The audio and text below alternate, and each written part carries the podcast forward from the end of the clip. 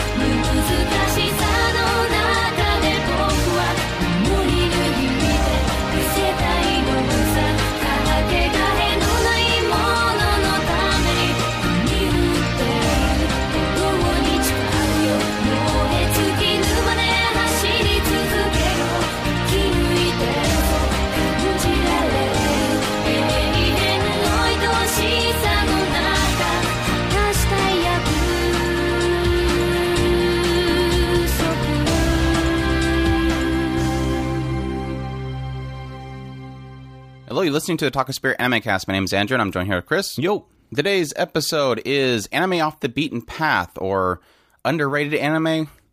What would be the term? It's not that they, they're seen as bad, it's just that they're not seen enough. Anime Off the Beaten Path seem to be the easiest, but there's got to be something that's catchier for the YouTube algorithms. These needed more attention. Oh, oh, anime you probably haven't seen, or no, you have to say it like definite, definitely like uh, anime you've never seen. Yeah, pretty much. Yeah, and then that people go, "Oh my gosh, what did I haven't seen? Tell me what I haven't seen." And they get all angry and they get on there and they go, "Well, I've seen all these." yeah, pretty much. But no, we've we've we've quite often had the question of how would it be phrased? It's the idea of like I've I've seen a lot of stuff, but can you give me some stuff that's not normally seen? Like the the anime titles that aren't the usual suspects. You know, most people will say, "Go watch Gurren Lagann," "Go watch Kill la Kill," "Go watch." uh, In, insert really super popular title when you know somebody is not new to anime but they're like you know they've seen quite a bit they've gone through all the lists to see what they may have missed that they need to get caught up on because they're just they're in that phase you know that that first phase where you first go give me a really good title they give you like the best of the best and then they watch that and they go okay cool now give me a whole bunch of lists and they get all those lists and then they get that after point where they're like okay, what else? And then everybody keeps saying the same things. This is kind of that list. These are the titles that we've seen something special in it. It doesn't mean that they're necessarily like perfect shows. They're not the shows that we'd probably put on our top 10 favorite of all time, but they're shows that we think have some worth to it some way that you might be able to find interesting. Like I have a really good example is 18IF. I have 18IF in this list. And most people are like, that was a garbage show. But what it was doing was very creative, and for somebody that wants, when we describe that particular show, they might find that value in it that I technically did when I was watching it. There was a value to it that I jumped to. It's kind of like the Space Dandy aspect, where it's technically a show about multiple creators putting their ideas into each episode, and that from a creative and artistic value might be interesting for some people.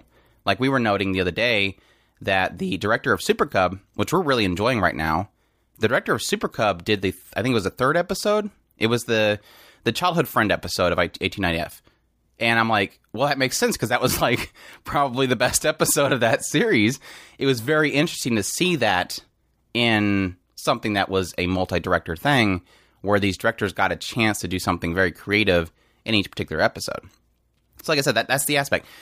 Overall, is it a great show, story? That's debatable, but there is a value there, and it's a show that doesn't really have much attention to it. Uh, I can see Super Cub is one of those that it's it's a perfect example of a show that will kind of go off to the side. Nobody will ever bring it up in a top tier list it, it, because of the because it's a when it comes down to it, it's I hate I hate this term because everybody uses it. It's it's a um, an advertisement for Super Cubs, and I've I've never I've never cared for that because the, some of the best uh, stories are in those. Um, I Here, here, hey, hey, can I tell you something? Every anime is an advertisement. Every anime is an advertisement. um we what what did, we had one a while ago. Was it Nissan? Uh the 3 star one where they were they were the Wish magical girls. It was it was a cute show and and it it immediately I know for a fact it went to the the annals of history as th- did you ever watch that one anime? And and you're like I've never heard of this and probably nobody do you remember which one that was I'm not following what you're you- where about. the the magical girls they had the um when they used their magic powers it would do the engine start in the background oh, yeah, I know which one you're talking about. Um, wasn't it a Laplace thing? Laplace sounds right it, it i know it had to do with the three stars for the for the emblem of their logo But yeah, I remember that particular one you're talking about. But yeah it, it's it's one of those that that while it was cute and it did what it was trying to do it is technically a advertisement for that company so it's one of those that will go to the junk bin of the anime industry Yeah, it's definitely one that's not gonna not gonna keep much attention to people. Was it? It wasn't Mitsubishi. It was Subaru because the girl was named Subaru, wasn't she? Uh, a Play-Doh. There you go. That one you're talking about, right? Mm-hmm. Yeah, the engine magical girls. yeah, that probably didn't do too well. I'm, I'm just going to assume that that probably didn't do too well. Now, and and that's the thing. It's like when I initially made this list because it was again a, a common question that we get is the you know the the anime they're off the beaten path. We're we're all about no anime getting left behind. That's why we watch you know way too much shows every season, even though there's way too many shows because we want to find those shows that people will end up missing because there's there's like a, a list of like three to five titles that will be the most popular each season and everything else just kind of gets left. Like everybody of course people have limited time. Yeah that only got 16000 members on MyAnimeList. That's really low. Wish Upon the Pleiades but there's a there's a lot of these titles that will just it's only for the fans that yes. Have a lot of time to watch all the shows or they're just diehards and they want to watch everything. Most people that have normal lives you know they can only stand watching a few episodes. They have kids or they have a job they have other hobbies really is a big thing is they have other hobbies that take their time. Um, me for example i when i was uh, had my other job and then i was gaming at the time chris was watching a lot of shows but i didn't have much time to watch shows because i was i was playing games on the side because that was my other hobby so I had to get rid of that hobby in order to really kind of focus on anime. But it was it was kind of a thing of making sure that all those titles get attention. And so when I made the list, I'm like, okay, I'm just thinking of shows that I thought were really great that I think didn't get much attention because I didn't see my social groups really talking about it, or I didn't see a lot of the major podcasters and a lot of major YouTubers even talk about them. So I'm like, oh, that's there's an example right there. Nobody's talking about Onihei, so obviously this is a show that is probably not getting enough attention. We're chiming out on it, but it's not getting that attention even still. So I was making the list based on that. And then the other day when I was looking through my anime list and I was trying to find, you know, shows in each season, what came to my attention was really the members aspect of my anime list. Now, this isn't this isn't like a sign of exactly how many people watch the show because you have to take into consideration they have to be somebody that wants to make an my account. They have to be somebody that keeps their account updated. So this is a very much a fraction of who actually watches the show, but it's a good indicator when you see shows that are the most popular of that season being, you know, 1.5 million users, and then this other show down here that we really like only being maybe 100,000. It does kind of give you a sign that of all of these people, not even 10% of them may have watched this show, or only a fraction of the total amount even watched this show. So, like I said, it's a good indicator of the popularity, not necessarily being a you know end all be all. Obviously, Right. That's that's difficult to really measure. You'd probably need to contact somebody at Crunchyroll to find out you know what their viewership was, and then unfortunately they don't really share that. So yeah, when I my next route was to go through all the shows that I had put together, look at what they had for membership, and then go, oh wait, that was a lot more popular than I thought it was. I mean, some examples being that I kept was now I don't think that it's enough. Like March comes like March comes in like a lion needed more attention. I think it was listed as being about five hundred thousand, whereas like I said, most of the higher ones, you know, shonens typically are going to be one point one point or one million, one point five million. So it's still not enough. I think like that should be up there. But the the weird thing that that noted for me with March comes in like a lion, and similar to Gatchaman's crowds that I showed Chris, is you'll notice that as the seasons go on, there's a huge drop off. Like we're talking half drop off. Right. And Even so that makes ones- me wonder are they a member because they just added it to their watch list and they haven't watched it yet? Because you'd think that they would watch both of them if they watched the whole first one. Because I mean, we're talking with March comes like, that's 24, 25 episodes for a season. Right. So you'd think they'd watch the other ep- the seasons, but they didn't. So that makes me think they're just on watch lists. So I think the later, maybe the season two is probably a better example of what we actually have for viewership, which is, with this case, just under 300,000. And the the other thing that I threw out is maybe because some of these are are huge gaps between, and, and Andrew pointed that mm-hmm. out as well. That I what I was saying is possibly I wonder if maybe that's from the turnover rate, which supposedly there's I don't know where this number came from, but there's a, a number of the turnover rate for an anime for anime um, viewership is roughly around three years.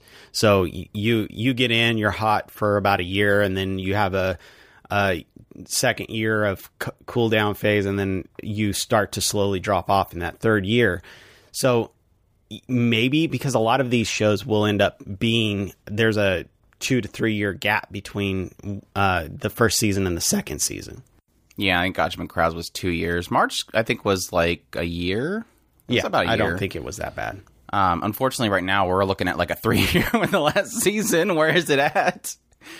But it, it, it does it does kind of egg the point though is like that that idea that you think that something is not as popular as it is, but it ends up being popular. But like I said, I don't think that March Comes Like a Lion had that viewership. I think that was probably just a maybe just adding to lists and that kind of stuff. Death Parade, I am surprised that that was up in the 1.3 million users. Um, I guess all the people chiming on that one, they finally went and watched it. And uh, Chivalry Failed Knight surprised me too, because that, but that again was during that time where it was with Asterisk War, and there was this big fandom around bashing the two of them for being very similar. So I'd assume that a lot of people watched Right. to see that similarity there, and then add it to their list, even though they probably didn't finish it. But City City Children did really well too. That was about half a million. So, so yeah, People like I said, listen to us. so like I said, I kind of went through the list again and kind of looked at that value, took out the stuff that I think like, okay, never mind, I was wrong. That is more popular than I thought it was, and then I went through and checked to see if there was anything missing based on uh, membership values, and so like I said, it, it's it's mostly based on my thought process on how popular things weren't based on my social surroundings, but it was also based on looking at some values from MyAnimeList to see if it kind of coincides with what I think. So I think I did pretty well though. Chris did bad. He's he put Beastars on there. Everybody wouldn't shut up about Beastars. What are you talking about? that was one of the ones that got like the the main cool kids crowd, the Yeah. the cool judges crowd that are like, I am sophisticated and I know what's better. And Beastars was on Netflix, so I know it's a good Look show. up look up House of Five Leaves. yeah, seriously, look up House of Five Leaves. I bet Aggretsuko did really well because that was also in the cool crowd. And is this it? I don't even know what you're Yep. looking for. Oh, I remember. 75? Really? Wow. See, that's one of those uh, cool cool kids club. I see I I I I'm I'm I'm I was really I I it's been so long since I watched that. I know it was very very unique as far as um how it looked. Um but I I don't I don't I don't remember the story so lo- so much as because that that one I would probably put as kind of a drama Yashike because it was very slow. Um, but it, it, it did have this kind of uh, combat drama type feel to it. So yeah, that's that's pretty much how this list was put together, and and so I guess the the, the kind of takeaway from this list is going to be really this. One again, these aren't going to be perfect shows, and we'll probably describe the the flaws that we really seen in it, but really the value that it has in it. But it's an idea of kind of giving people the other stuff, the stuff that you just don't hear people talk about every day to you know go watch. So if you are starving for something that is outside the normal popular shows, this is a really cool way to get an idea of like, okay, that sounds really interesting. Let me go watch that. So it's just a really easy easy way to to kind of get, fill in that watch list, which we always enjoy doing to people. in case your seasonal watch list is not enough, we got you covered. so yeah, I guess we can. I guess we should start jump, jumping into it because this might end up taking a long time to go through all this stuff. But I'll I'll see if I can get a list of all the shows, put in another document so you guys can check it out. So yeah, kick things off with they were 11. Now this one's a really really older one. This is one I've talked about here and there, but it essentially is a space travel find the mole who or who's the mole type of concept where it there's more people in the ship than should be in the ship, and so they have to figure out who that extra person is because they could possibly be a threat. And like I said, it, it is an older one, so some people might struggle with the aspect of it being older but it was a show that when I watched it quite a while back, I really did enjoy it. And this is one of those ones where 9,000 users, not that many. But that is the case with a lot of really old shows, is you're just not going to really have either the, well, a lot of people that were watching shows way back then didn't have mal accounts and they uh, maybe dropped away and never came back and, or they came back and they just never added they were 11 to their MyAnimeList because it's so old. But I did take the time to go through my anime list and find all these really old shows to add to my list.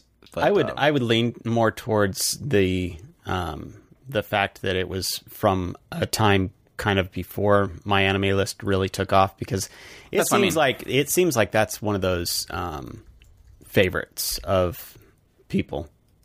yeah, I think this was like way back in the 90s. Oh, no, 86. Whew, we're going further back. We're going way back. this is the one that I found like at a blockbuster or something and, and rented it and really enjoyed it. So, yeah, like I said, very much old, but it's got a it's got a cool story. It is like I said, it's the mole story, but it it, it had some really cool aspects to it that I liked about it. So, but I won't spoil those. So there you go. Cool stuff. Uh, like I mentioned earlier, 18IF. Again, this is a essentially it's about a guy who's kind of trapped in this. He's trying to find all these different witches, and so he's traveling into all these. I think they were dream states. He mm-hmm. every time he falls asleep, he goes into a dream state with one of these girls, and then he has to overcome them in order to kind of recruit them. And like I said, it really is. It's an artsy thing where, like I said, each director has an episode they can kind of work on. So you do see that kind of space dandy aspect to it, or Flip Flappers did the same thing, where you do get these different creative artists. And I thought it did. Yes, there's a lot of episodes that were kind of blah. there's a lot of episodes that are very blah. But there was also really creative ideas thrown in there in the mix, and there was some cool concepts to the actual world itself that I did enjoy. So go into it th- with a huge lump of grain of salt, but I think that there is some value in there. Um, even though, yes, it does have some very dark episodes too, very dark episodes. I think that's why Chris dropped it. Mm-hmm. Yeah, so keep that in mind. But um, That yeah. was at the that was seems to be at the beginning of my okay, I'm really kind of done with all the dark stuff phase. At least watch episode three if you like Super Cub. Let's just say that. uh, AICO Incarnation, or AICO Incarnation. This is the one that was a Netflix show, I think. Yes, it was a Netflix show. Um, and it kind of was a drop outside of its season, so I think that was probably contributor to it not having much of a, a viewership, but surprisingly very low. And this is a show that, yes, it does have its flaws again, but I think overall, I really did enjoy this series. I I have to go back and listen to my review. I've done a review on it, so if you guys just want to check out my review for it to get a full idea, it it, it had a cool concept to it. an idea where the, they were experimenting somewhere and the experiments went wrong. So this entire containment zone was kind of created. This girl kind of keeps having these visions of it within that containment zone, and eventually they have to go within this containment zone. And has some cool kind of exoskeleton mecha uh, suits that some people use.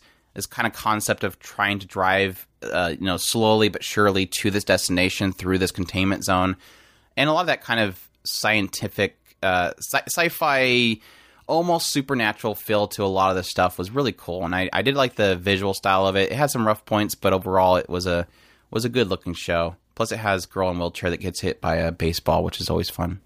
Why? Why? You're cruel, man. it's Moe. It was a Moe shot. It wasn't bad. Okay.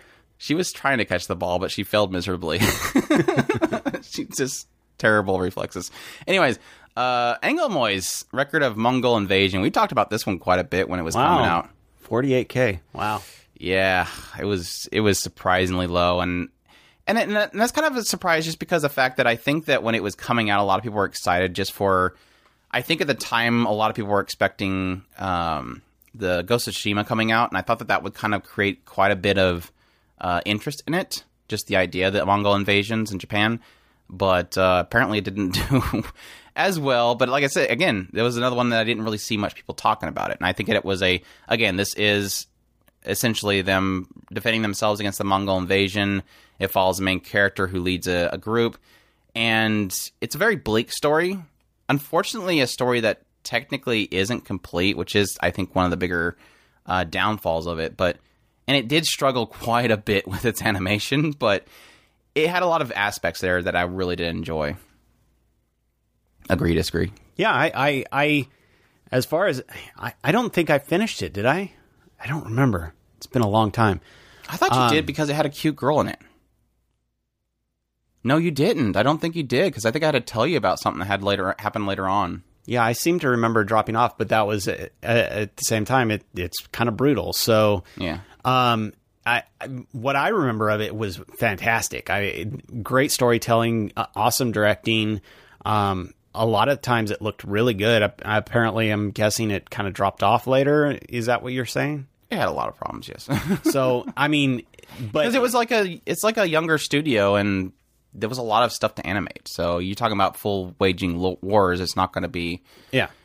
I mean, well done. what one of the coolest things that I I remember really liking about it was this uh, strategic uh, uh, war uh, that they were doing. So where basically they're overwhelming odds in a lot of these cases they would have to work around situations to come out on top because like Andrew said it's it's very overwhelming uh, you're you got an entire Mongol horde and just a bunch of villagers that are trying to fight back And prisoners, yeah. And prisoners. Japanese prisoners.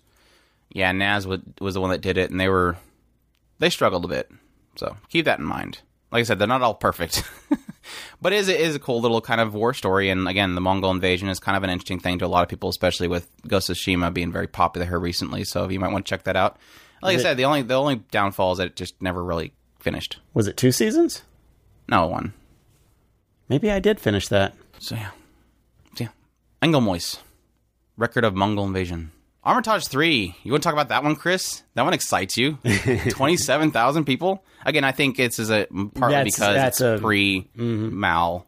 That is one of the shows that uh, I was talking to Andrew. Uh, I want to say a week or so ago when we were talking about one of the questions that had came up of a show that kind of is not exactly um, uh, like your first anime or or or anything like that. This is my iconic.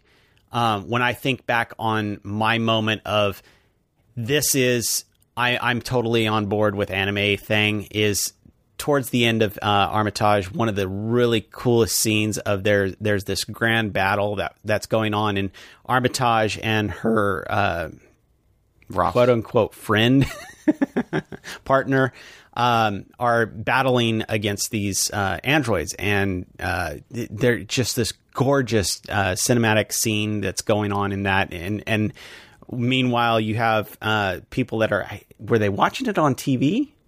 Yeah, there was some shots on TV, or I think it was kind of like a broadcasting because yeah, Yeah, and it and it, it was just such a. I, I'm getting goosebumps thinking about this scene right now. It's it's such a beautiful scene, and it, it's and it's not a uh, because it is a brutal scene because they're they're it's an overwhelming odds type scene, and um, but yeah, it's just such a iconic scene. I, it's burned into my my memory of for all time.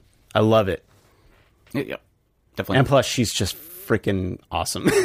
like when the opening scene, she like rides a bike up into a bank robber. yeah, she's so awesome. Everybody's shooting, and then she just rides through with the, uh, the motorcycle. I think that was that from that show. Uh, B the beginning. This one is kind of a surprise. This was one I thought that was got a little more tension than it did because it was kind of edgy. Uh, edgy boy kind of uh, series. And of course, they did have a sequel here recently that's not complete yet, but it is something that Netflix is kind of continuing on a Netflix original series. But um, not that it's theirs, but I know people get angry about that wording. But no, it is one that I enjoyed the first season, especially on based on the fact that they had like this paralleling stories of a detective trying to figure out what's going on with this research facility. At the same time, this uh, other side where it gets very kind of supernaturally, uh, and these kind of two sides are kind of telling their story at the same time. The sequel kind of goes more into the superpower aspect of it, but the uh, the original was very kind of more, you know, cops, detectives working on figuring this out, and I really did like it. it has this kind of genius uh, detective aspect to it. But um, I think it was a really, really surprisingly good series that I think people should check out. Plus, the first season looked incredible. Uh, the second season, not so much, but the first season looked incredible. So, yeah. Breakblade. Did you ever watch Breakblade?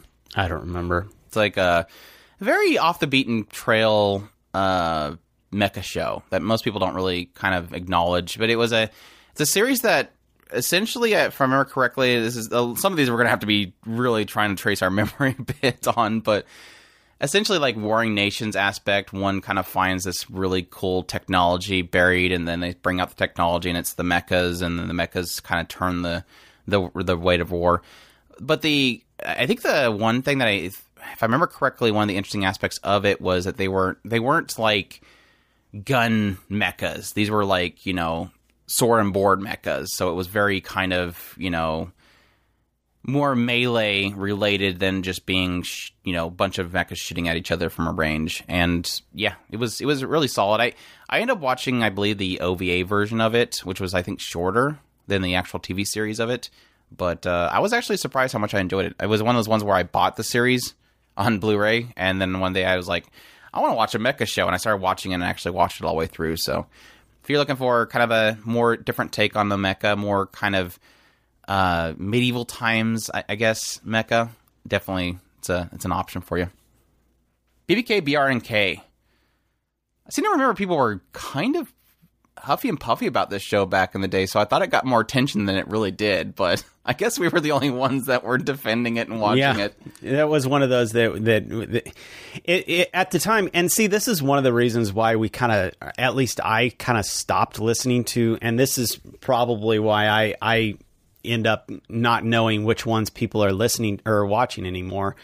I I kind of stopped um, listening to other podcasters. This is one of the reasons why is because I ended up overcompensating the show for because everybody else was bashing the show, and I hated the fact that nobody was heaping any love on the show. And and while it is a great show, I really do love it. It's it's taking. I, I love the style of it. I loved the. Um, I I I'm kind of iffy on the uh, on the CG aspect because it is a a full CG show. Um, but I loved the the um, the artwork, the characters, the story was really kind of fun, and it, it's it's a very interesting take on the whole uh, mecha genre. Uh, Super Robot, Yeah, I would say Super Robot, but it's kind of like the they each have like a a weapon, and that weapon can kind of like manifest in some like really cool. Like this one girl gets like these big huge fists, and then that can then turn into the big huge mecha that they can ride around in, which I believe it was a combination one right? where each one of them was a part to it. But um, yeah, it, it does. It is CGI, but I did really enjoy it because it did have a very cell shaded look to it. It was done by Sanzigen, and Sanzigen's done like uh, if some people here recently watched the new Bang Dreams. It's that kind of style to it. Um, but I really did enjoy the style. I thought I thought that they did a really good job with the cell shaded uh, CGI look to it. I didn't like the second season, but I really liked the first season. Like the character drama and everything, kind of mixed in with this battling, was really solid, and uh, really did enjoy it. So the second season was more the background of the mechas themselves. and yeah, a lot they of were- big mecha battles, and it just kind of lost the characters. I think all the prison place and all that kind of thing. Anyways, I'm wondering how that dropped off because this is at sixty-seven thousand, and then the second season looks like twenty-three thousand. So big drop off there. So again, take it with a grain of salt. the stats. Uh, let's see here. Colorful. This was a surprise. Did we both watch this together? Um, It was a kid that wakes that up we and we you kind of find out what happened with them and everything. It was a movie. Um, I think it was a pretty recent movie. Oh, yeah, yeah. 2010. And we did a full review of this one as well. Um, this, but this is a big surprise because this is one that I think I just picked up a Blu-ray on it, and then one day we end up just watching it. And I don't want to say too much about it because I'm a, I don't really remember how it tells the story, so I don't want to spoil anything. And it's movies are really easy to spoil. But essentially, like uh, just think young boy trying to figure out what happened to him and and kind of discovering the the, the idea behind that. But I, I think it was a really solid movie. Um, not too long. Well, actually, two hours. Oh my gosh, it's longer than I thought it was. but uh, I really enjoyed it though. It, it was very surprising. So if you're looking for a really easy to consume movie, definitely check that one out. I think it might have been Sentai Filmworks, so they might have it on their website. They usually don't have movies, but maybe. But yeah, definitely. There's another colorful, so not not that one. The one with the boy on the front of it, not the butt cheeks. There's another one that has butt cheeks on it. Um, yeah. Anyways, Cross Ange. we I'm did. really, I'm really surprised that this did didn't have that many members on it. I thought this would be one of those ones where like because of how much controversy was around the, especially the first episodes of it. I thought that there would be like a bigger amount of people that be checking it out, but no. Apparently, us laughing about it as well did not change the the algorithm on it. I'm actually very surprised. I that that that one is one that even to this day we we still plan on going back and watching that again. but it is it, it's one of those shows that it was a fascinating show to watch because it, it you, you you go through the entire show going back and forth between man this is really cool and then man I I I really I'm not sure what to think of that and then going back to this is kind of a cool idea and then going back and going why did we do that so it, it, it's a, it's a fascinating show it really is it created us a joke where we couldn't figure out if we liked it or not. So we ended up calling anything that we don't know what's going on with it, and if we like it or not, a Cross Ange. But no, it is it is one of those ones where, it, for those that don't know, it's basically uh, anybody that's like a criminal gets sent to this facility out in the middle of nowhere. They're pretty much deemed as dead at that point. And at this facility on this remote island, they actually are at that point employed to fight essentially things that are trying to kill mankind. So they're they are the you know unspoken heroes that essentially have to save the world. And of course, it's a bunch of criminals on this island together, so it's a very nasty environment. Like, yeah, the first episode's very rough to to sit through with what happens to her, but um, it's just a weird show. Like, you don't know if it's trying to be serious, edgy, uh, fan dramatic, servicey fan servicey. Yeah, this is the the the famed um like the what was the it was a big joke about how this guy kept falling in her crotch. And he is a lucky lecher yeah, the, by the, all the accounts. snake bite. Yeah, the snake bite. It gets weird. Uh, the sister's a nut job. It, it's it's just very weird. Yeah, I do want to watch the Blu-ray because apparently uh, nudity is is is a thing in this show. So we'll see how that turns out. But yeah, it was. It's just a weird show, and I, it, it. I will say it, it's kind of hard to recommend for this because it's 25 episodes. But this is probably like a super awesome, like you know, guys getting together, watch a show, and laugh about it. I bet that that would be a fun party show just to laugh at and drink over. but um, if that's your thing, but yeah, Cross Ange, we don't know if we like it or not, so it might suck. Dagashi Kashi, I'm super surprised that I mean it did well, but not well enough. But yeah, Dagashi Kashi, I thought that was pretty popular when it came out, but apparently not enough. I'm I, I would be I would be shocked. I I mean even what do you got 300 360, yeah. 360k?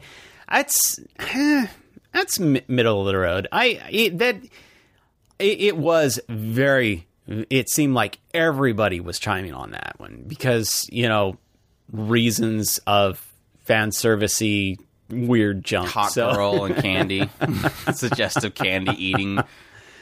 Yeah, very much a comedy around a candy shop out in the middle of nowhere, and this girl trying to recruit this guy, and yeah, just the just the day to day goofiness of it, being out in the sticks, and just a lot of information about Japanese candy. So if you like to if you want to learn more about Japanese candies, it's kind of the odd things they sell.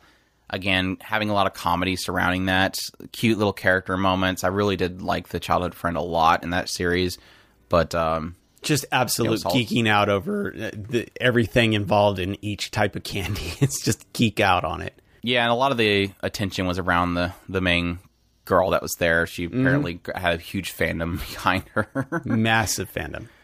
uh, Dennou Coil, I was super surprised on this one. Not no, it's kind of like one of those things where I'm like, I'm super surprised that I'm like, well, that I guess that technically makes sense. It is technically not too old. I think it's like 2010 or something like that, so it's not too old.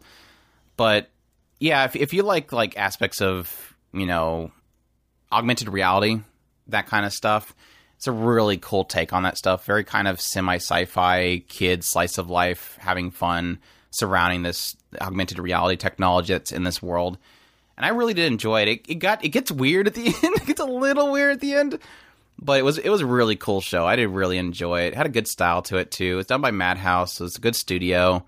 Um, 2007. That's a little further back than I thought it would be but I really did enjoy it. Sentai Filmworks did another release of it here recently, so it's easy to pick up. But um, yeah, if you want to follow a bunch of kids running around messing with augmented reality technology, and then like I said, get, getting a little weird towards the later parts, it's a lot of fun. I, I really did enjoy it. It's, it's one that I really want to get Chris to watch at some point. Um, I think I'm he'll pretty, enjoy it. I'm pretty sure I watched through a good portion of it if I didn't watch through the whole thing. You got late if you get started in the weird stuff. uh, and I liked how they kind of like portrayed bugs in the system and stuff. It really kind of because they all have like these glasses, and through the glasses you can see the augmented reality. It's, it's it is basically the Google Glass that I want. Like I cannot wait for us to get to this point where just a very thin lens on your face can show you this other world. Um, really cool take on that. So cool stuff. Cool stuff. Uh, Price of Smiles. This is another one where I'm. I knew it did bad. I knew it did bad because nobody was talking about it. Like literally nobody was talking about it when it came out. And I think it was in a season that was really a really heavy season, if I remember correctly. Because it was one of those ones where I'm like, I had to kind of push myself to be able to cover a lot of the shows in that season. And that was one that was kind of off the side that I'm like, eh, I'm gonna get this one. Yeah, Winter 2019. Yeah, that was a big season. So yeah, Yeah. that doesn't surprise me at all. Well, not too big, but yeah, it was a pretty big season. But yeah, it was. Uh, it just got lost in the dust. With yeah, we had Shield Hero, we had uh, Kaguya-sama Love is War, we had uh, Promised Neverland, Mob Psycho was of course blowing up the internet. Dororo, which did incredibly well uh, com- when we thought that it was doing bad because it was on Amazon. Um, that one did incredibly well. So a lot of really big hitters were in that season. So it doesn't surprise me too much that it got kind of left in the dust. But yeah, it, it was a essentially it's two nations. It covers two different characters. One is a girl that is the princess of a, of, this one nation. On the other side, you have a soldier who is working with the other nation, and just the kind of misinformation the the country is kind of spreading about what's happening to kind of hide what's really happening from the princess, and then eventually kind of the two sides coming together and fighting. And what was surprising is I thought it would be more about these two girls eventually meeting each other, but it really didn't really play off that too much. It was really just the kind of the the insights in the two sides and really the the princess the growth that she sees it was really surprising to me. Again, not the most incredible storytelling, not the most best pacing, but it was a solid show in the end. Very it does kind of mix in a lot of mecha as well, so if you're looking for mecha, that's an option as well. Uh, but I, I really kind of what I it, I went into it kind of expecting the the two girls coming together and and trying to find peace, and what I ended up getting was like a significant amount of character growth in each individual character. So, yeah, cool stuff. Uh, see, Time of Eve. This one surprises me so much. Like, Pri- Time of Eve is like like an incredible OVA and movie, and apparently did not do well. Again, according to user accounts on MyAnimeList, not really high. We're looking at 150, 158,000. So that lets us know at least if if we can tell people to go watch it, you must go watch it. Time of Eve is one of those ones where if I had space in my top 10 top 5 list, I'm going to put it in there because it is a a really really cool take on the idea of what makes a human and what makes an AI Um, essentially, is a cafe that people can go to. In this world, if you are if you have an AI, the AI must have this kind of halo thing. I think it was a halo or something, some Yeah, kind of something. indicator on them that lets people know that this is an AI because they look like humans, obviously. And at some point, this guy is trying to figure out what happens to his AI during the day. Um, and some at some point, he looks at the tracking and finds out it goes to this cafe off the street. And in this cafe, at the front door, it says, uh, I think it was basically the rules is like you can, you don't have to have your AI indicator on, and don't ask anybody about if they're a robot or if they're a human. So it's basically a restaurant where you don't know if somebody's an AI or not. And so it's kind of playing off the idea of like each episode or each story is kind of that question of is the person that he's talking to an AI or a real person? And it did some really cool stuff with that stuff. And like I said, it is it goes down as one of the best anime of all time. Best Yeah, stories. it, it, it is. It, it was brilliantly done. It's because you sit there and you go. Is uh, sometimes you're sitting there going, "This person is more human than the human is," and, Yeah. and it's it's it it really does. And then it at the same time it it'll throw something completely absurd in there, like a old rusted down, busted up um, robot Old comes model. in here. the old model, and then it makes you cry. You're like, why is the old model making me cry?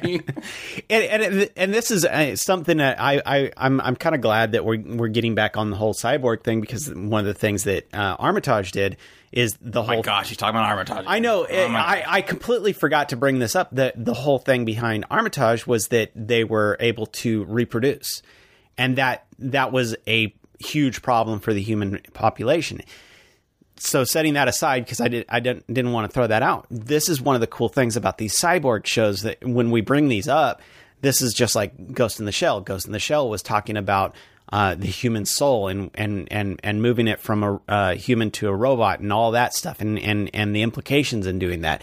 This one is.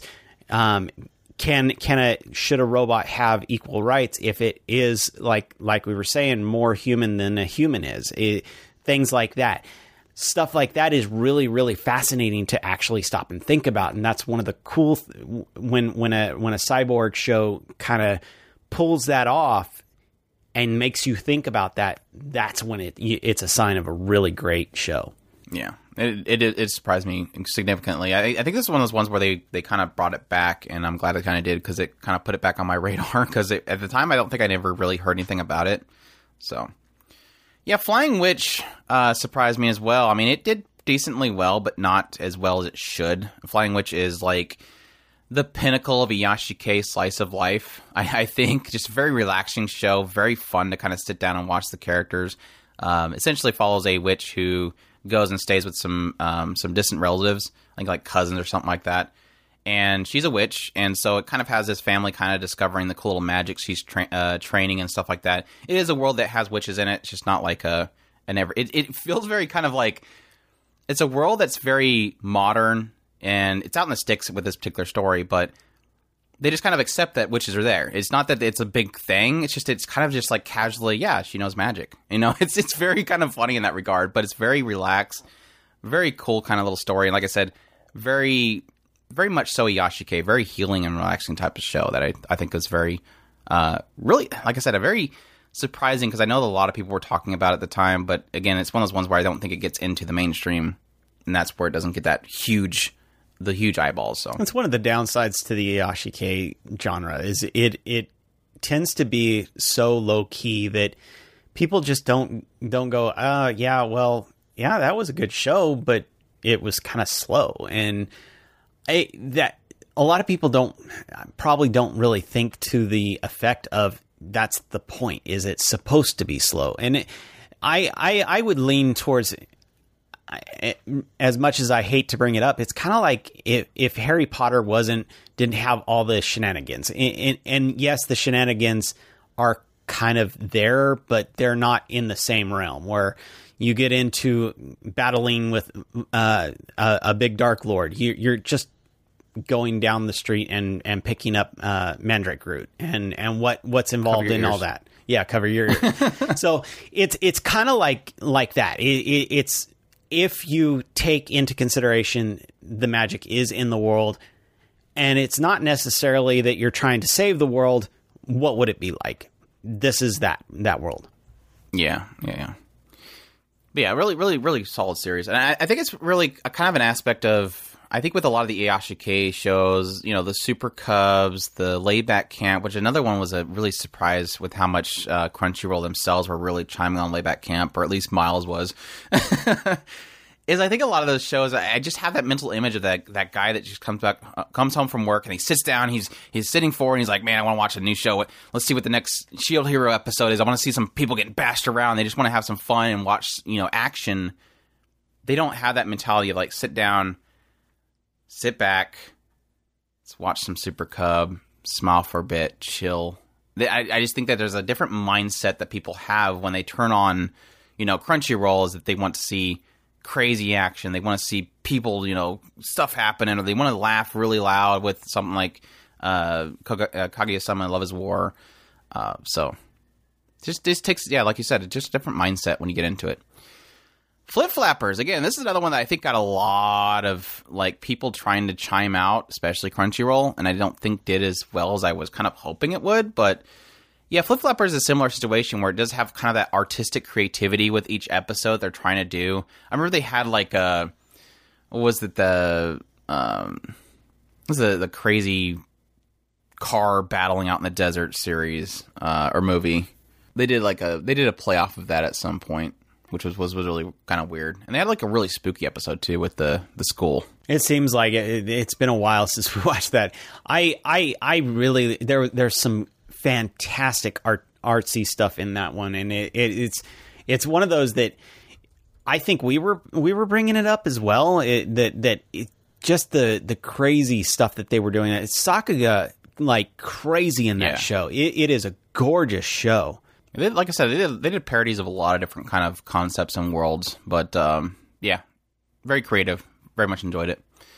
I I mean, yeah, overall, I think the story was a little bit of a letdown, if I remember correctly. I don't remember 100, percent but it was yeah for just the ima- the amazing visuals and and creative direction for a lot of stuff. It's definitely worth it. So It seemed li- like it was kind of a letdown ending, if I remember right. Uh, let's see, Gatchaman crowds here again. This is we've chimed on this a lot, so it kind of feels like it, it's hitting the dead horse at this point with it being on this list. But like I said, noting that it had like a really low 166, and then the second season was 65, I was like, oh my gosh, really? Yeah, but Gatchaman crowds, Gatchaman crowds insight, absolutely uh, legendary status. Like again, this is in the the time of Eve area where if I could fit it on my list, I'm going to. Uh, we absolutely love this series to death. It was just absolutely incredible. As the kind of title, it, it's so funny because it is technically based off that whole Gatchaman aspect, but it's not. And I think that might be why a lot of people didn't get into I it. so. It was why I didn't initially get into it. But I, I don't remember exactly what it was. I think it was maybe the I think it was opening me. or something like that. I think it really was- kind I of think- intrigued us to check it out. That might be too. I I, I remember I I, I. I dragged you in there. Was it sure. Insight that we finally jumped into it? Because I think it was late. I want to say it was No, Insight you was you out. came in an Insight. I came in uh, probably midway through the first. No, I didn't. I think No, you're right. We were doing an OP. Uh, I think it was the music. Yeah. Um, but it, at any rate, w- we had ended up uh, going in, through and watching the the whole first season. But yeah, it was it was because Gatchaman. We automatically assumed, okay, we, we probably shouldn't watch Yeah. this because we, we don't want to jump into the middle of it. It wasn't that we were opposed to Gatchaman because we we would have uh, the It's it's kind of similar to Gridman, where it's like SSSS Gridman. When I went into that show, I had the same feeling of like I'm probably going to miss something. Like I'm going to miss references. I'm going to miss com- some kind of lore. But it didn't really feel like that with Gatchaman crowds. It Right. was like it. I, it felt like it just made sense. It, yeah, you technically had where did this come from, but it's like it's okay because the story is about there and now. It is about like the social uh, social media elements they have to it, the kind of weird voting system they were kind of putting to play, all that stuff. A lot of the kind of creative stuff outside of the Gatchaman part of it was actually really interesting, and actually was what kind of pulled us in. And not to mention the the character stories were absolutely fantastic. We we had um, just brilliant uh, kind of understanding uh, in human psyche and all that stuff. It, it, it was a show that easily um, I wish wish a lot more people were were, were to actually look into. The only thing that I'm sad about is, and I don't, and I don't, I don't think they, they even corrected it with the streaming. Is I ended, I ended up buying the the Blu-rays of them, and for some reason they didn't include this one episode that's in between the two seasons. That's very very important. So if you do end up going watching this, you might have to go find that episode that goes between the two season because it's very very important. I remember we went into the first episode of Insight, and it's like wait, why is he like speaking to her like through her mind? That's Remember right. that whole aspect? I was mm-hmm. like, what's going on? Why is he talking in her head or something like that? It was like, and then we had to go find that one episode. It's like, oh, okay, now it makes sense. Now I understand what's going on. And like I said, it was not included in the Blu-rays, which does really irritate me that I have like technically an unfinished setup there that I have to constantly like like I have to put on like a, a like a like a SD card and stick it inside the Blu-ray box so I There you never lose that episode. Um, but yeah, it's it's really really good. Really, again, love the series, and it needs more attention. Uh, the Godzilla movies, one through three, they're on Netflix. These are the Godzilla series that was done by Polygon Pictures specifically. Um, this is another one that just did not get uh, fifty thousand. Come on, people. now I will say the third movie, kind of a letdown. But if you like, you know, Night Sidonia, really cool mecha mixed in with Godzilla, uh, really solid animation with CGI, uh, really cool Godzilla that just does not seem to stop, like this immovable and unstoppable object. It's a really great series, and like I said, a very sci-fi space mecha take on the Godzilla franchise, done by an incredible studio that knows how to do mechas in CGI. So definitely recommend it. Did not get enough tension at all. Uh, Gugure Kokkuri-san. Sad. 158. That's actually higher than I would have I, yeah, actually, technically it is. it was probably on a very weak season, maybe. I don't know. Now, I, I, I, admit, I, I wish it got a lot more than that. It is such a great show. It, it was so fun. I will say, I think it drops off at the later parts. That's just me. But I seem to remember my take on it at the end was that it does drop off at the later parts, but it starts out so good. So, so good. Very much a comedy. Around this, like, really young uh, girl that just has nothing, and then she summons Kokkuri san. If those don't know, it's, it's like this kind of uh, being that if you call for him, he'll come out. But she just, like, tortures the crap out of Kokkuri san and just makes his life miserable, and it's so fantastic. It has a really great supporting cast as well. Uh, we had Yanta in there with Joji Nak- Nakata with uh with one of the characters was really fantastic. Just really really solid comedy. Um, which, like I said, I, I think even if you don't take my words as like full with the later part dropping off, because I think if you enjoy the very beginning parts, you're gonna get to that point. If if it does drop off, you can just stop watching it. It's a comedy. It doesn't. You don't need to see the end of it. Um, but it was it was really good. Definitely do suggest that one. It's a lot of fun. I I, I do really uh, love the show. Um, I I I I'm actually uh, surprised it's it's a seven point five seven on the score. It, I I kind of think it that's that's about where it should be, if not a little bit higher. But hey, only 150,000 people watching it. That's it's pretty good. I, I I really enjoyed it. Yeah, yeah. Hagane Orchestra. This is a this is a funny one, and it it, does not surprise me that it it did so. Like it has such a low user five thousand users. 4400 i'm sorry 4400 with hagane orchestra now again it doesn't surprise me because this is one that it is a short it has a very much so a style that maybe people aren't interested in um, but the thing is is I, I think the other aspect that's going to probably turn a lot of people away even if they do go and look at it is that it is pretty much a playoff of all gacha games. Like this comedy is it is it's based off of a mobile, mobile game but it has its own world within it and it is totally playing off of everything gacha. So you know creating events uh, the gacha aspects of these games all that kind of stuff it's it's it's full on comedy for that. So if you've ever played a gacha game th- it's going to have funds in there. It it play it makes fun of Fate Grand Order at one point, um, waifu characters, all that stuff. It was it's really really funny. I was actually surprised by it. It is a short, like I said, four minutes, so it's not much of an investment. But if you've ever played any kind of gacha games, I think it's worth a check out. Yeah. I did. Re- I did really enjoy it. Yeah, n- now that you've you you started uh, reminding me what it was, yeah, it, that one was hilarious. Yeah, yeah. Ah, genocidal organ. This is another one where I do acknowledge its flaws.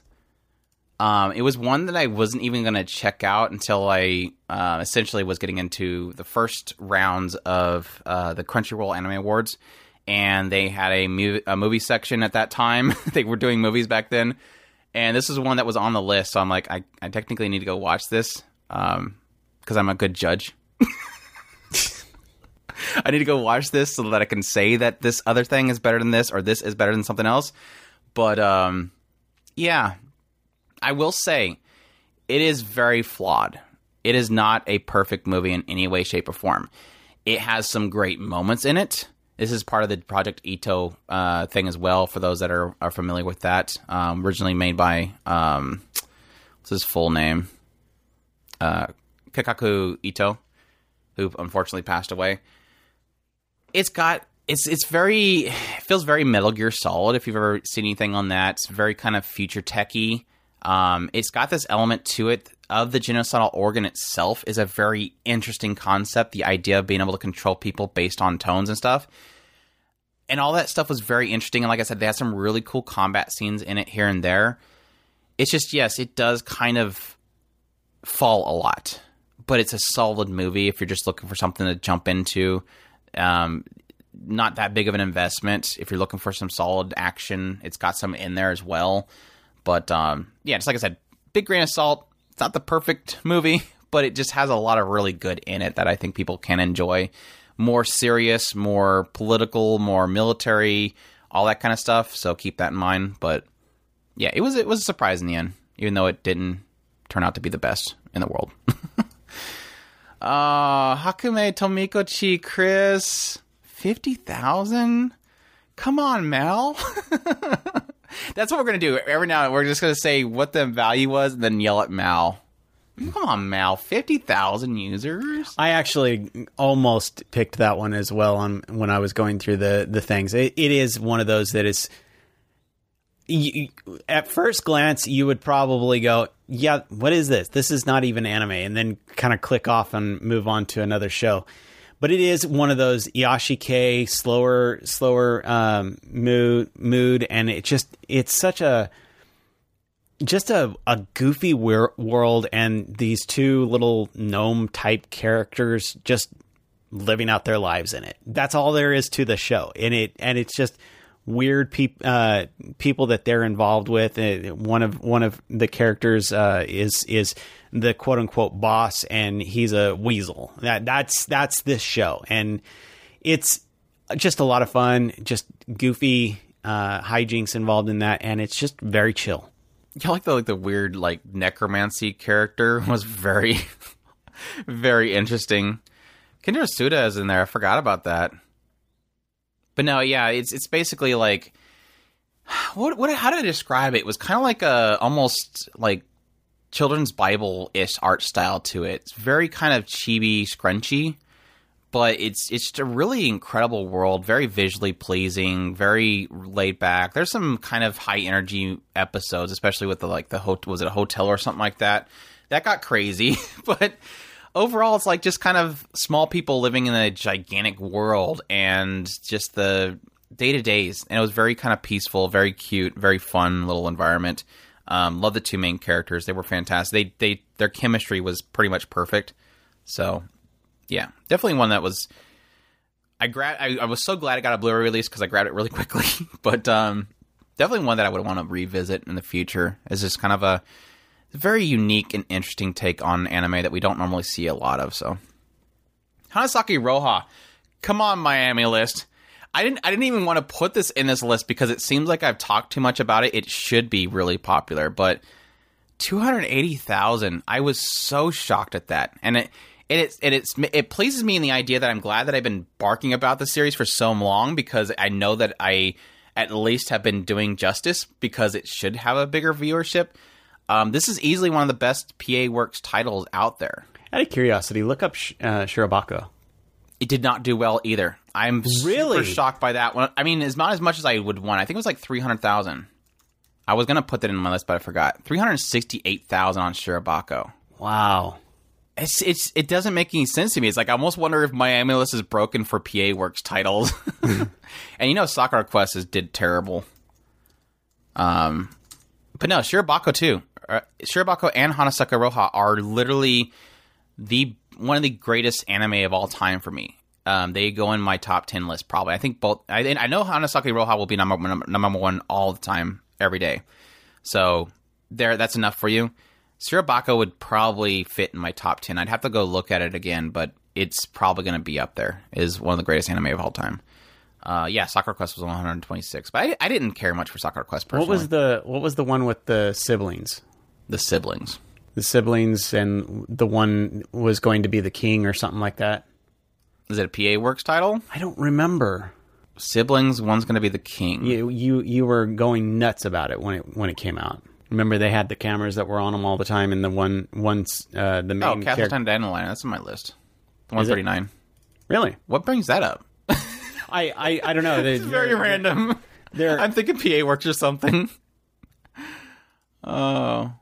But yeah, like I said, go back to Hanasaku Iroha, girl who basically by her mother gets sent to stay with her grandmother because she's a terrible mom, and the grandmother owns a big uh, hot springs, really kind of old school hot springs hotel, and she basically, essentially, it's about learning what to enjoy or learning to do what you enjoy. And it, like I said before, it's it, was, it hit in a very personal point in my life and hit me very personally, and I have loved it ever since. I went and got the fantastic release by NIS America, which is gigantic, but I love it to death because I loved it so much. But um, yeah, I cannot say enough. Go watch Hanasaku Iroha, please, and then add it to your MyAnimeList so that we can stop talking about that. Chris, Heavy Objects, you talk about this one. This is an interesting one to put in the list. I know that's going to be a shocker for some people. I it, it that one is a, a really weird one. I I do like it, but I can see why a lot of people would have a hard time with it. It's very very talky. Um, but it's it's it's like taking Super Robot and going to the nth degree.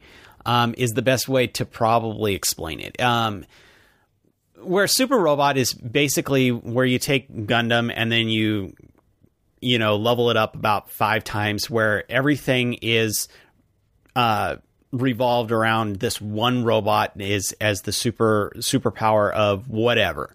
Well heavy object takes that and levels it up even more to uh this crazy amount where literally everything it revolves around these big old massive just beasts. And they- they're they're not even they don't even look like robots anymore. They're just big old spherical objects that just blow Cannons everything up.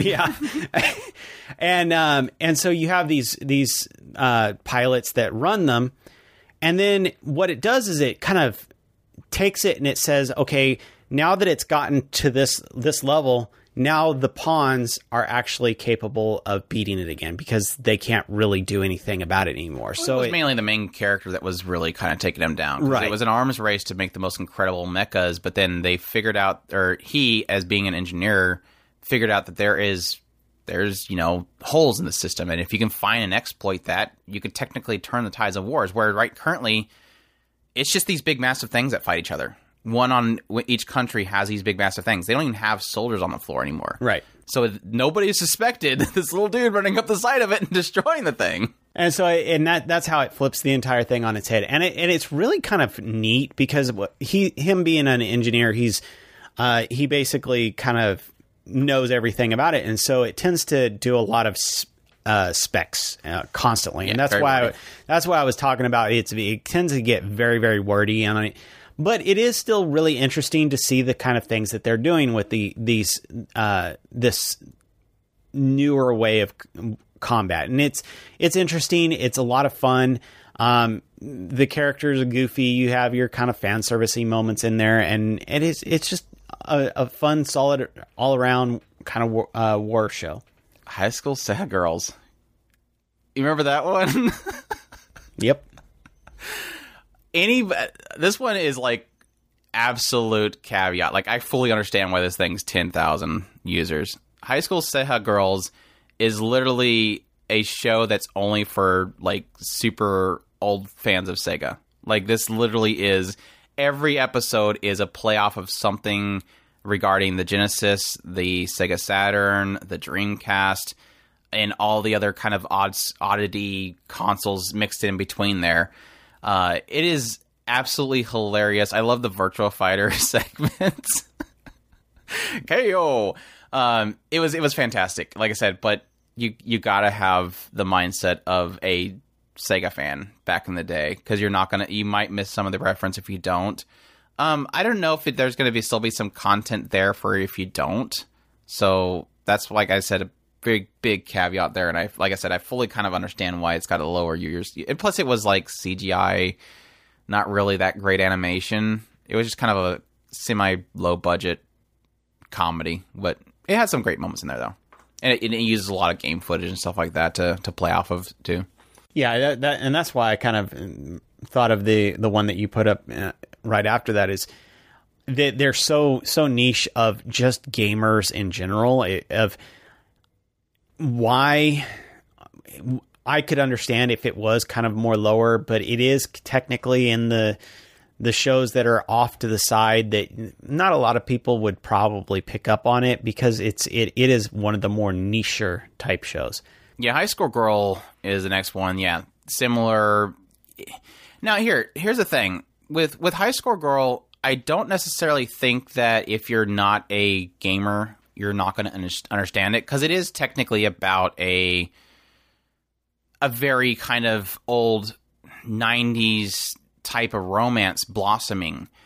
But it does spend quite a bit of time playing off of the nostalgia of the arcades back in the day. So it being lost in that might be a damper for those that aren't, you know, didn't grow up with consoles and didn't grow up with arcades and didn't understand that that kind of aspect. But it's an it's a fantastic, cute little romance story in the end, following around that arcade aspect. So Yeah, Definitely. absolutely adorable. Loved it. yeah, if I could fit that in top ten, I definitely would. All right, we, we we haven't touched this list at all, so I might have to start being more very limited about what we talk about in each one of them. But yeah, um, Hinako Note It's the next one. This one basically follows a girl who has like social issues, and she deci- decides to start a new life at this new school and join the theater troupe, and all the characters that she kind of pulls into the troupe itself. And it's a very cute little, uh, cute girls doing cute things, but surrounding this kind of concept of her kind of breaking out of her shell, and I thought it was pretty cute. So definitely suggest that one. It didn't get really anything at all. Hinamatsuri did well, but not well enough. That one deserves again to be like it is easily in the top greatest comedies of all time. But uh, yeah, basically almost Terminator 2 esque girl gets transported into another timeline with this Yakuza guy. And so it's basically girl with magical powers and or not more like sci-fi engineered powers and then this Yakuza guy that has to basically is forced to take care of her. but Yeah, yeah, he- super fun and some really cute moments in it. Yeah, really cute moments. Both of those are very fantastic. I think I put Hi- Hinamatsuri on mine. I and I wasn't really sure about that one because I know that we were chiming on it really heavy. How did that one do? 375. Yeah, yes, it's it's that's about middle of the road. That's pretty good. Yeah. Hitoribocchi. Bochi des. it's too cute.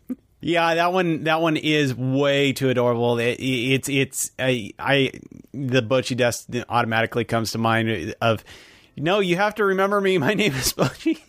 He's like, I know who you are. Gets a phone number, gets a message. Hi, Bochi des. Did you forget about me?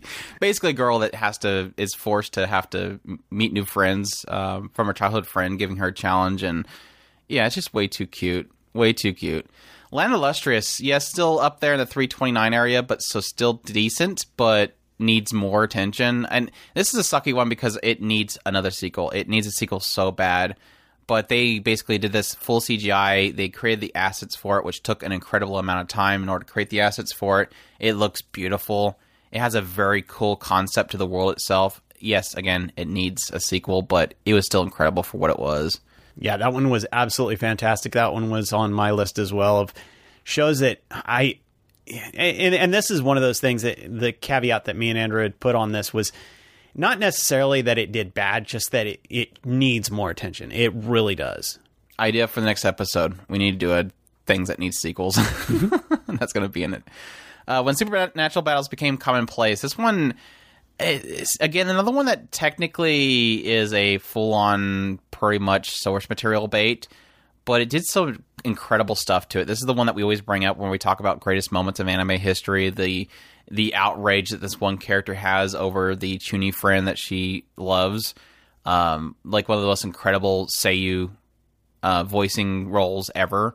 Um, it has some cute concept to the idea of you know them just being in a club and them all having superpowers in a seemingly normal world. But um, yeah, and I think this is one of those ones that was uh, was this Shaft or somebody that did this one? A very very interesting one that was by a studio that you wouldn't think it would be done by. I think it was Shaft. Uh, no, Trigger. This is a Trigger show. Hmm. So yeah, really cool animation pieces in it. Yeah, definitely. uh, One Week Friends did decently well, but not I don't think well enough. Um, I hated the main character by the end of it, but I think it did had a really cool concept about a girl that every week forgets pretty much her friends or those around her. She her memory kind of resets. But um, yeah, it had a it had a cute cute idea behind it with them trying to meet this girl and her constantly forgetting people and trying to somehow figure out a way of breaking that that reset that she has. Yeah, that one was very sweet. I, I, I did really love it. Actually, I am again another one that did mm, okay, two hundred. uh, Jitsu wa Watashi wa Vampire Test. Uh, this one was really hilarious. This is one of the ones that when we did the review of it, we were kind of being very careful about some of the jokes that we found really hilarious because it's like the shock value behind the joke itself is so funny that we were again very careful about what we said about it, but really cute little comedy about this guy that somehow manages to run into like every single supernatural being that's actually hidden in his school. the first one obviously being the vampire.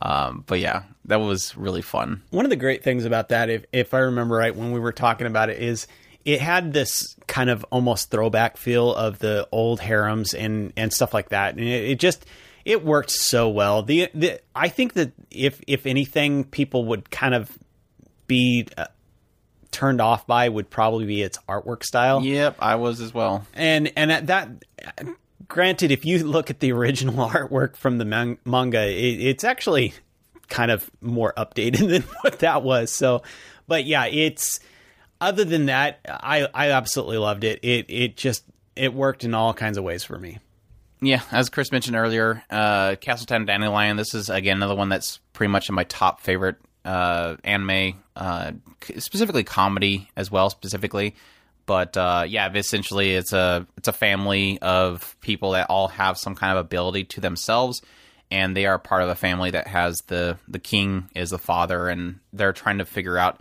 who's going to be the candidate that would take over and the essentially the entire town gets to vote on it. So it's almost like a popularity contest between each of the uh, the, the the kids and you, you follow mainly one of the girls and well it, it gets in the other the other siblings as well but really cute. Really love the characters.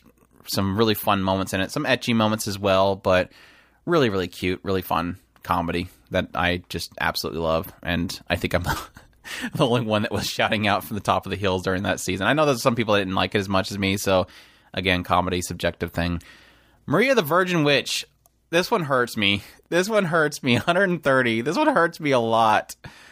Oh, this is one that I was drawn to based on the art style. I really love the main character's art design, and I was at the time I really didn't like some of the subject in it is itself. It's it's it's very kind of gritty old witch hunts type of stuff, but I I fell in love with it. It was it was one of the ones that again this is this is kind of a sign of how much I love something is when I go out and buy the manga. and I bought the manga and I I love the manga as well. It had some differences in there uh, with with the manga itself, but really really incredible. And this is another one that again when the season was coming to an end, we were just barking about people go watch Marie the Virgin Witch. It is incredible nice little period piece. It is alternative history kind of thing, which includes witches actually being witches, but really solid series. Definitely suggest it. Uh, just because did decent, but I think it was a, a pretty solid drama at the time. I got frustrated with the ending for sure, and people probably know why. But I think it was a solid kind of childhood romance drama type of show that you don't really see too often done really well. So I suggest that one. Kagewani only got 29. Oh yeah, Ouch. wouldn't surprise me. Now this is definitely working. It has two things working against it to get popular, and that's one, it's a short, and two, it is barely animated. this is one of those ones where it's very much reliant on kind of stills and kind of sliding stills. But it is easily we mentioned before um, as you know alternatives to like Higurashi for horror. This is probably one of the best horrors out there. Surprisingly enough, it does tension so well. It is is very much plays off the idea of what is around the corner a lot, and that suspense made it an incredible series. Now season two sucked. Did not like season two. It kind of turned into monster hunting. You know, let's find the monster and hunt it down. Whereas the first season was more about you know people just being involved with this stuff, and then the guy coming in afterwards to f- kind of figure it out. So, yeah, definitely a suggestion for me. Not too much of an investment. Yeah, that this one, uh, Kagewani and Yamishibai are are both the ones that I would say if you if you really are hunting for uh, kind of a horror, those are the two that you'd probably look to. Um, Kagewani does it a little bit better than Yamishibai, but Yamishibai is more kind of folktale-ish, um, really kind of more keen in on the um, the kind of quote unquote uh, horror stories that are probably pasted all over um, the internet. I'm sure, and and that's how it kind of works. It- It's similar to Junji Ito's works. yeah, there. So I mean, take that for what it is. It. I. I'm. I'm sure uh, Yamishibai probably has about as many, but it, Yamishibai is actually kind of more the go-to for the horror stories. Yeah, one of these days I just need to sit down and just watch all of Yamishibai. There's a lot of it, and they're very short, like four minute long ones. Uh, that's eighty two thousand. So yeah, that one's way down there too. So again, yeah, another if you're again not incredible animation at all. Nope. It's very very poor animation, but it's got the stories and it's got the tension and it's got that that mindset in there that's definitely incredible.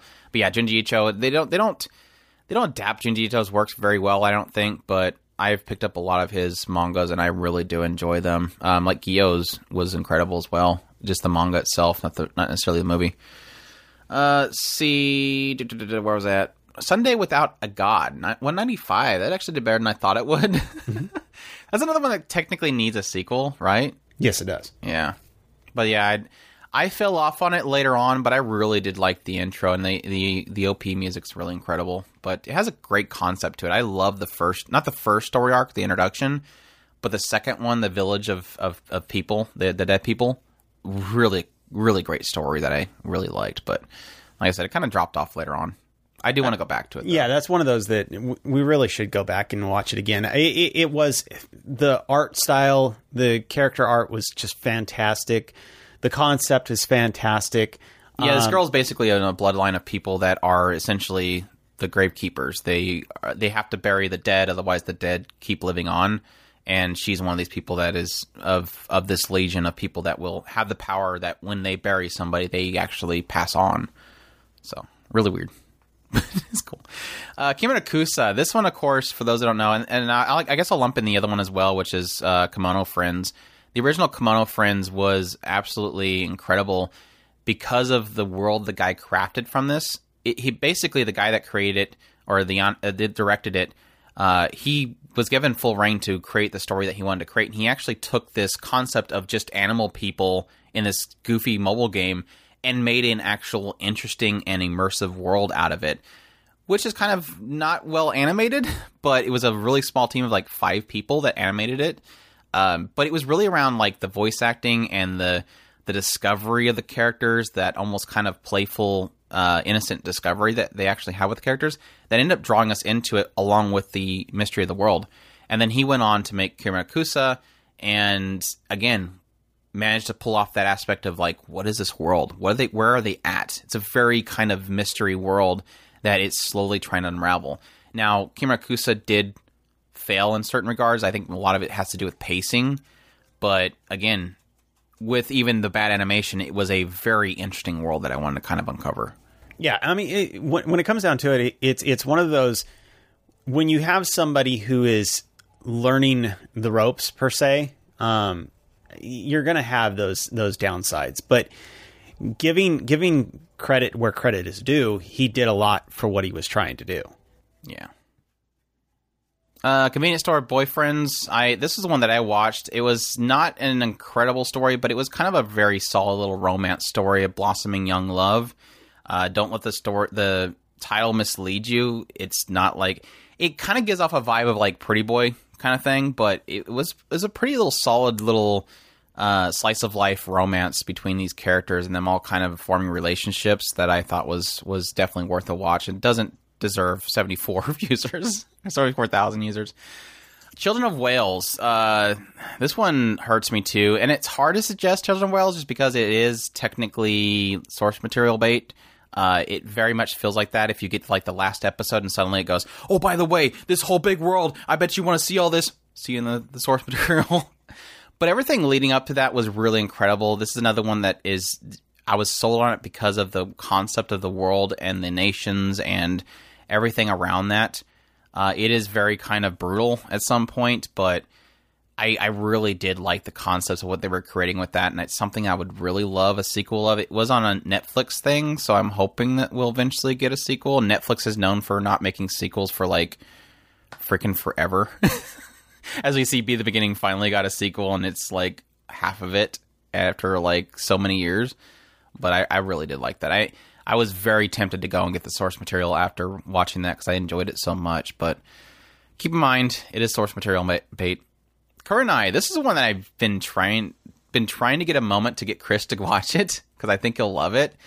Uh, but essentially, as the idea of it is behind uh, this family has a daughter, and this guy is kind of assigned to protect her, and he's got like this weird thing about him where he can kind of like manifest this blade from his arm, and so it gets it gets a little bit supernaturally, but not too heavy.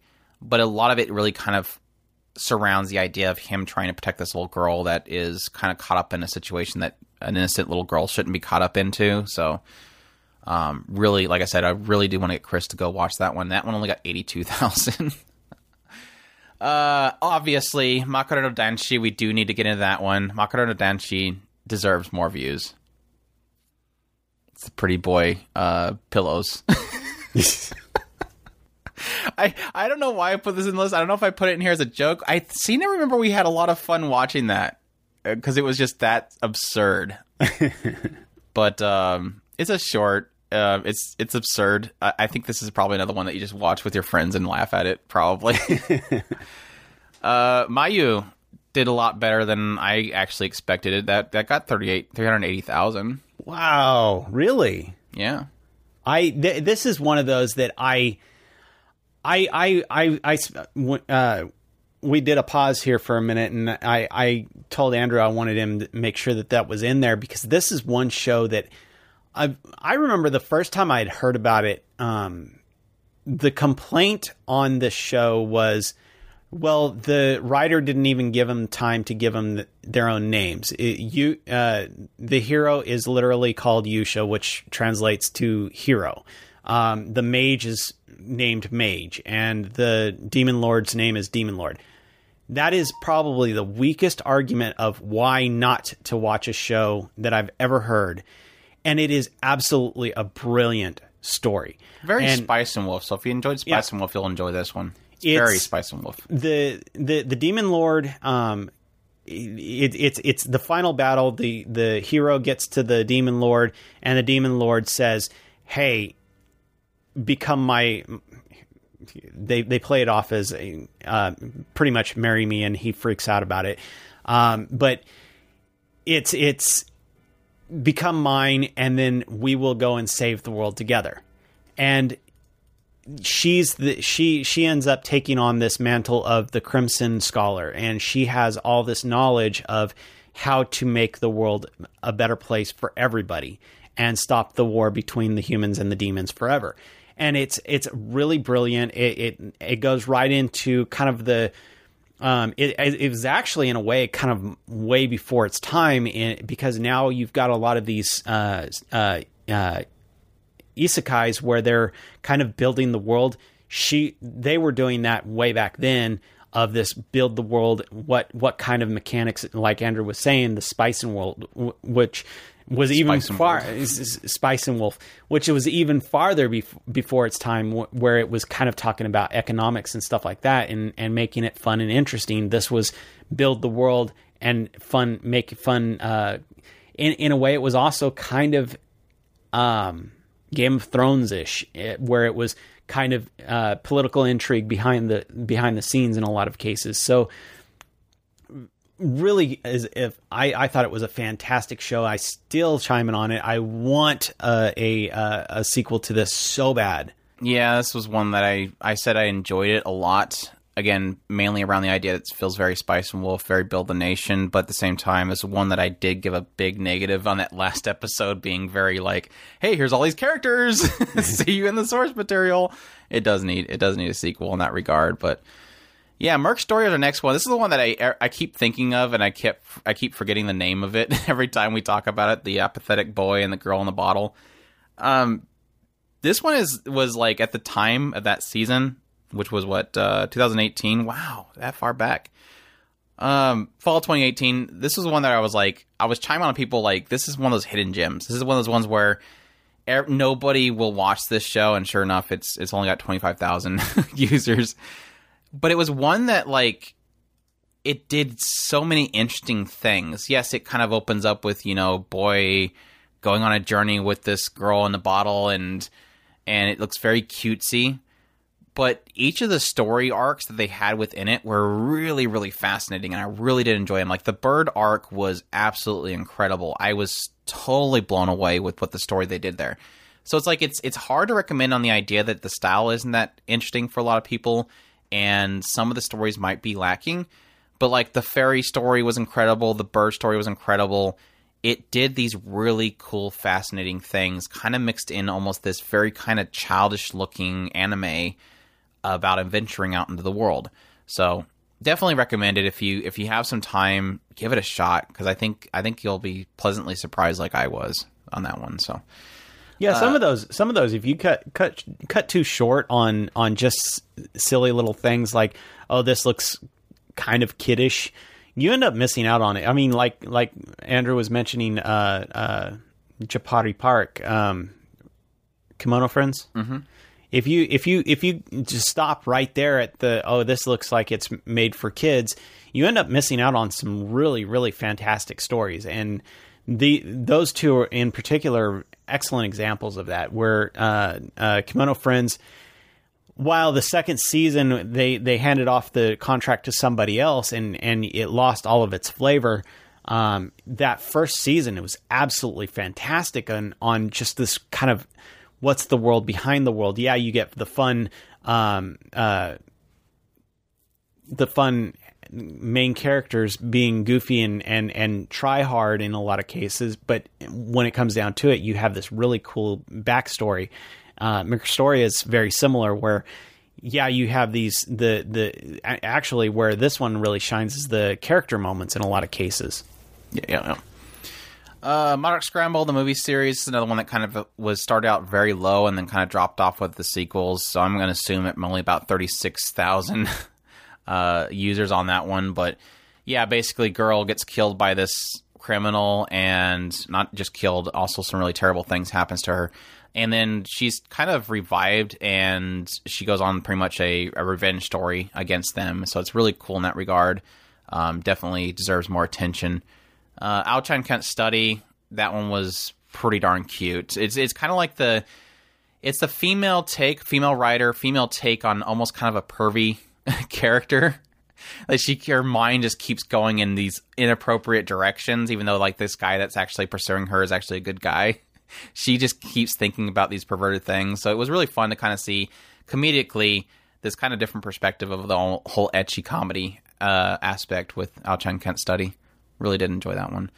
Uh, Mitsuboshi Colors. This one hurts me. As much as we talked about Mitsuboshi Colors, it's 79,000 users.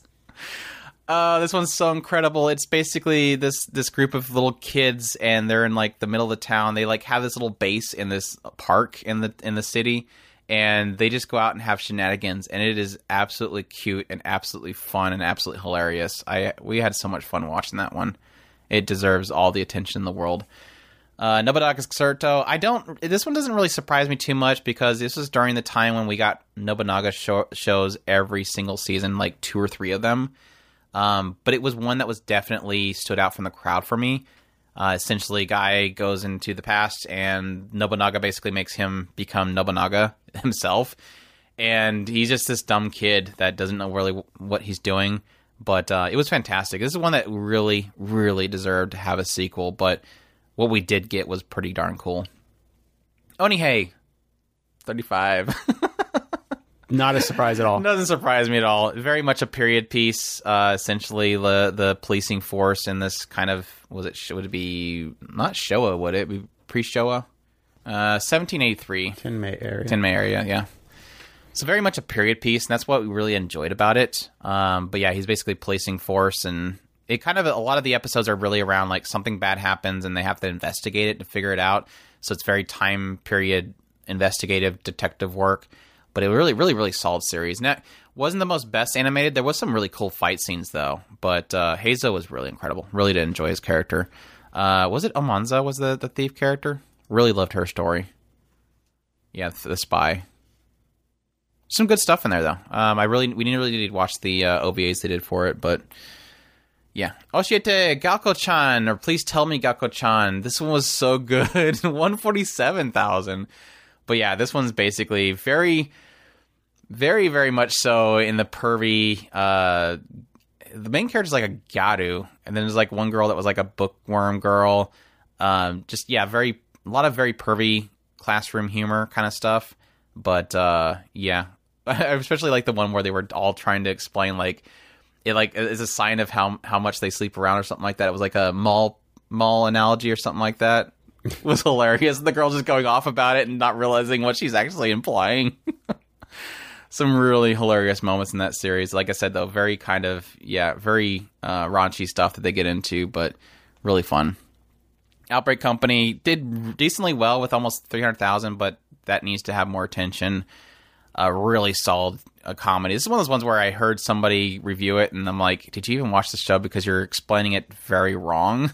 but essentially a guy that is an otaku is sent by the government through this portal because they found this portal that leads into another world that's very fantasy and they they essentially send this otaku in there to educate them on their culture using manga because they know he's a, an otaku and they they're hoping that him spreading this otaku culture to this other world will destroy the world and make it to where they can easily take it over um, very interesting in that regard. But yeah, it was it was hila- really really hilarious. This is the one I think Chris watched it and he was like, "You got to watch this." And I'm like, "Okay, I'll watch this." uh, see, Planet With this one hurts too. Fifty thousand. Planet With was a good series, such a good series. And again, I think it's pretty much because of what the cover portrays it as, as being almost kind of very uh, young focused art style and mecha and stuff. And so i think that's a lot to do with why people didn't check it out. But it did some really incredible stuff. Very very much so uh, one of those onion peeling type of shows. Not that you cry but you, you, there's so many layers to the story in the world and you're slowly kind of unraveling the actual story itself. But uh, yeah i cannot tell you enough, go watch Planet With. Check out our review of it to get a full explanation of that. But because a lot to talk, it's a lot to talk about. Uh, Prince of Stride, I put in here fully acknowledging that technically it isn't the greatest story ever, but it was it had so much good style, and the races themselves were so incredibly animated. Uh, it's one of the few, it's one of the few sports type shows for me that was heavily driven by the fact that the animation was so good.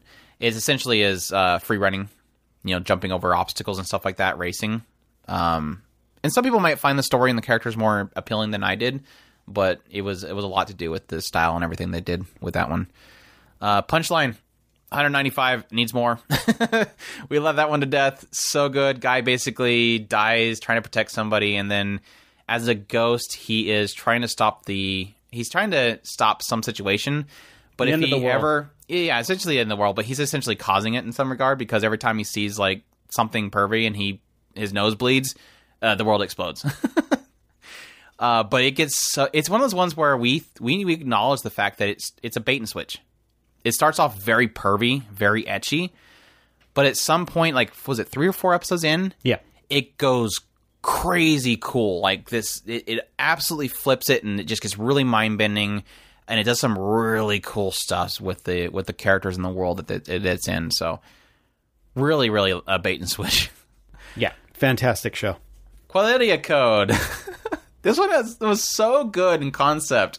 I debated the uh, putting this on there. I as did well. too because it technically it got real bad, especially animation wise. I'm, I'm I don't know if I ever checked in to see if the Blu-ray fixed it. I don't even think they did a Blu-ray release of it. This is actually the one that we've we we referenced the idea that the the writer turned around and made a story about um what was it the, he he basically It's the snafu writer, Yeah. yeah, after they blew the, broke this thing, they literally he literally made a show that almost like points out Points out. why the this this this show failed pretty much, and it, it's it's it's a fantastic. Uh, it, it it is a it- like Andrew was saying, it's a it's a fantastic concept, and it, it was really. Um, uh, I mean, we were we were hyping the the fire out of this on our first impressions yeah, of girlish numbers where he made fun of it. yeah, it, it, all the all the it, it was just an absolute bait of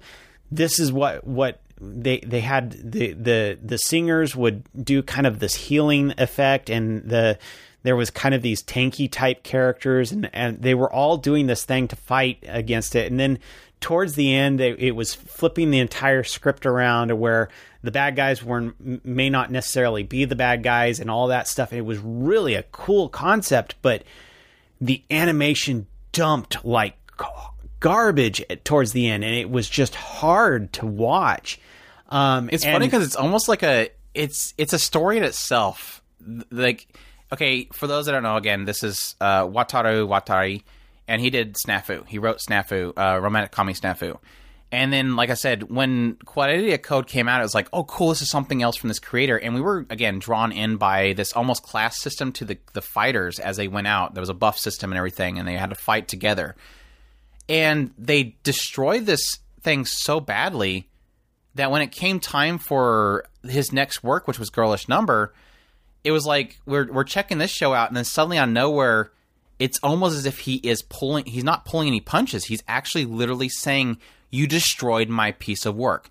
The produce it, it has all these segments in Girlish Number where literally the producer and the and the director are laughing about how they're going to do this, and then the and then the writer comes in and they're like they're literally blowing the writer to shut up. And it's like, oh my gosh, are you really doing this? like Wait, you're literally like, even- saying you like- screwed up my show, you idiots.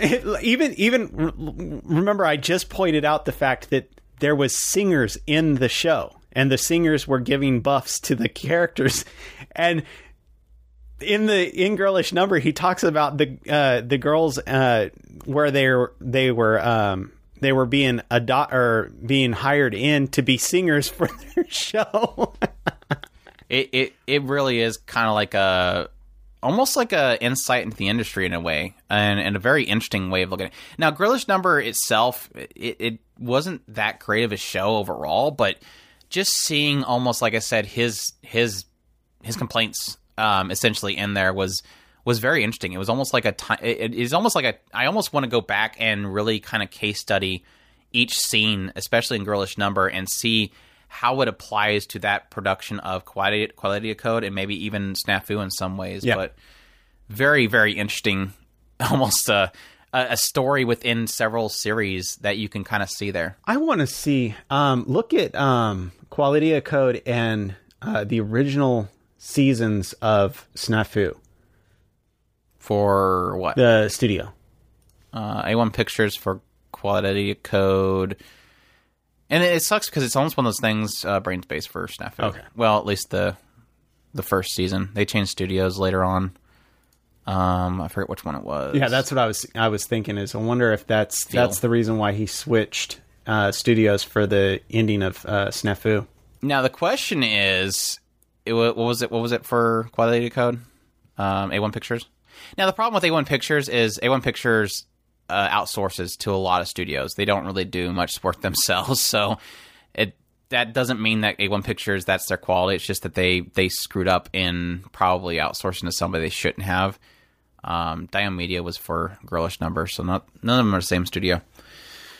But yeah, like I said, interesting case study. I'd love to kind of dig into that later on. Uh, Recreators did decent, a lot more decent than I thought it would, but definitely not enough. That one only did 384, and that is literally one of the greatest anime of all time, in my opinion. I think it is a great series. Essentially, uh, these creations within source materials like anime and light novel, the characters within those worlds are coming into the real world, and they're some of them meet their actual creators and there's a little bit of you know tussle about the idea of like well why'd you have my entire family die? But at the same time there is villains coming into the world as well and so there is combat and fighting happening in the real time as again you have that aspect of creators meeting their creations and the conflicts of of, of what happens there. So was really a cool concept and they got some really cool stuff later on with some of the characters having these really kind of uh, weird abilities that end up kind of messing with things. So, yeah, definitely one that I, I need to get the. I don't think they ever released the physical version. I think it was an Amazon one. Was that a left on Amazon one? Is that another one? Really?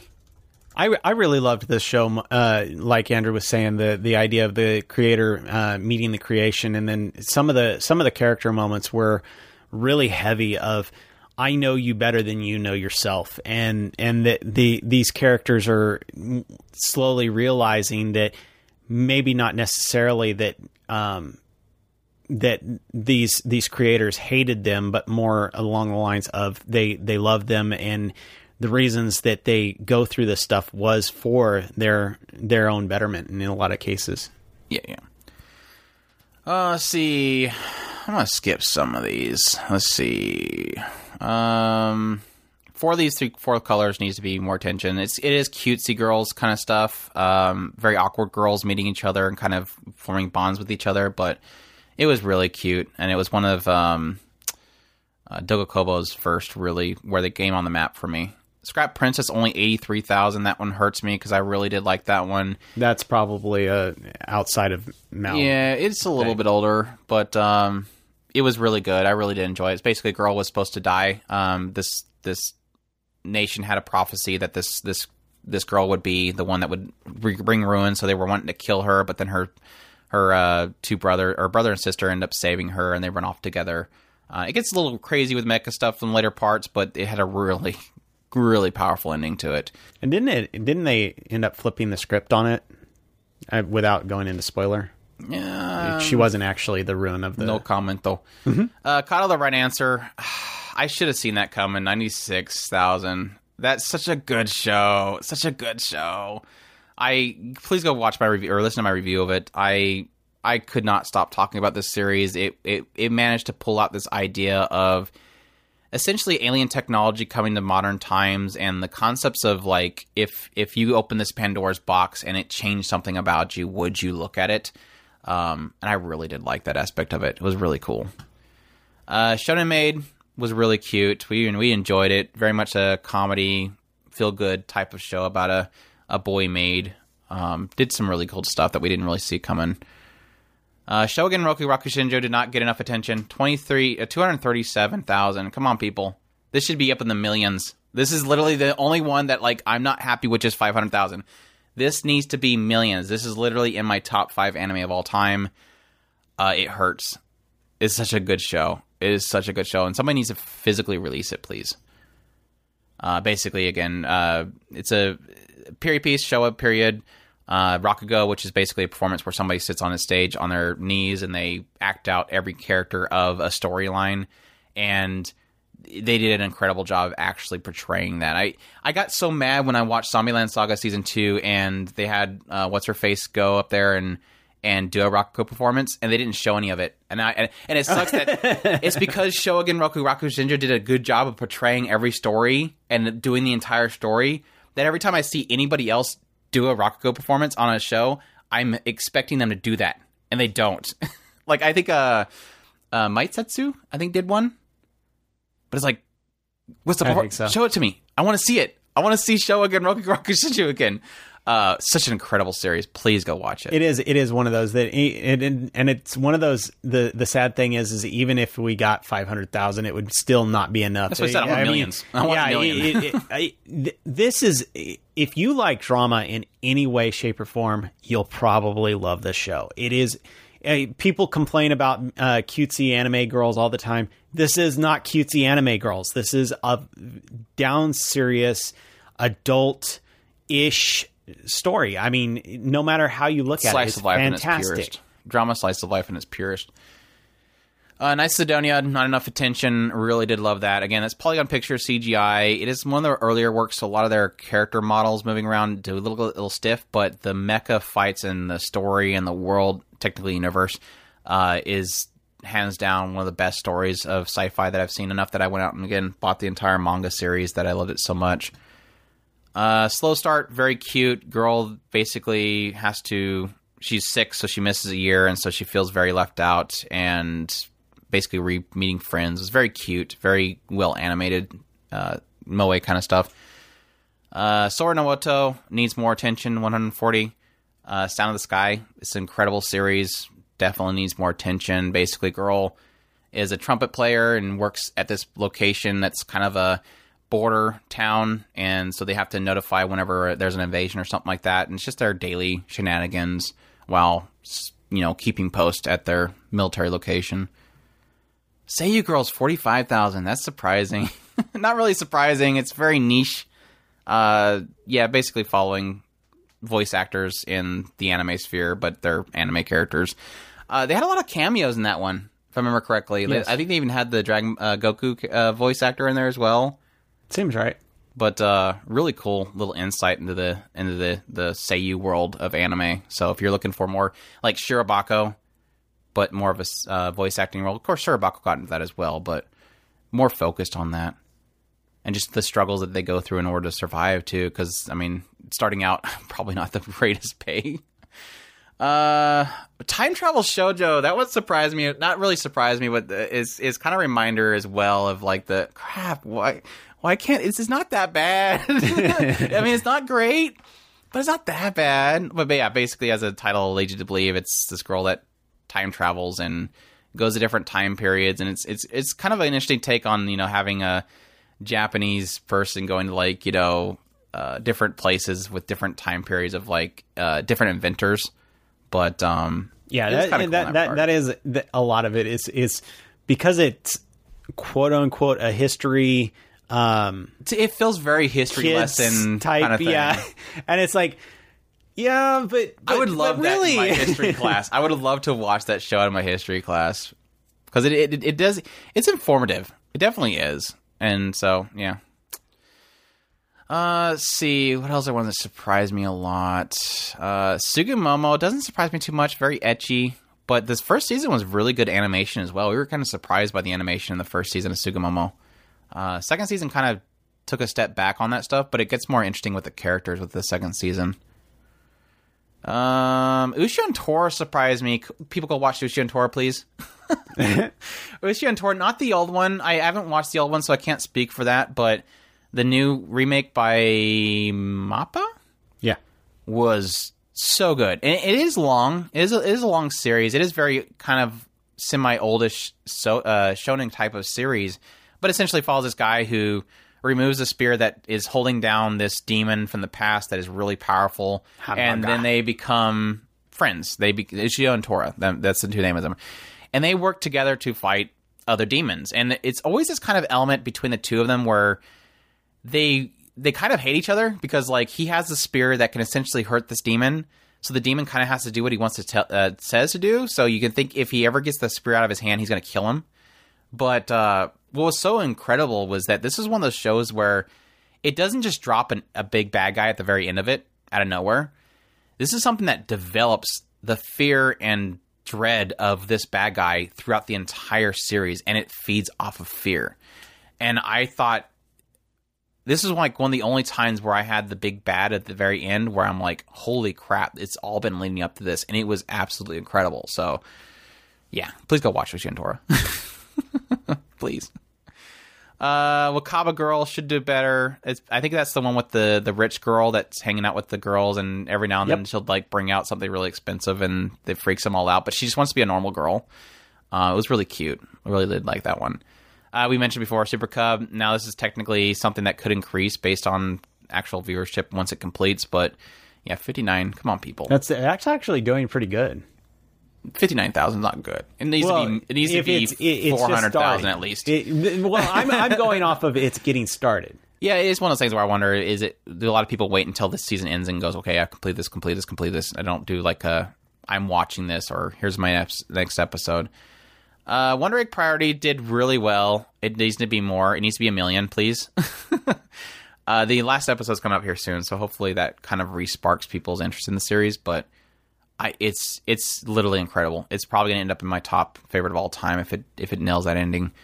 Uh, Akudama Drive, that one kind of kind of hurts. 260, but that one's incredible. I, the style.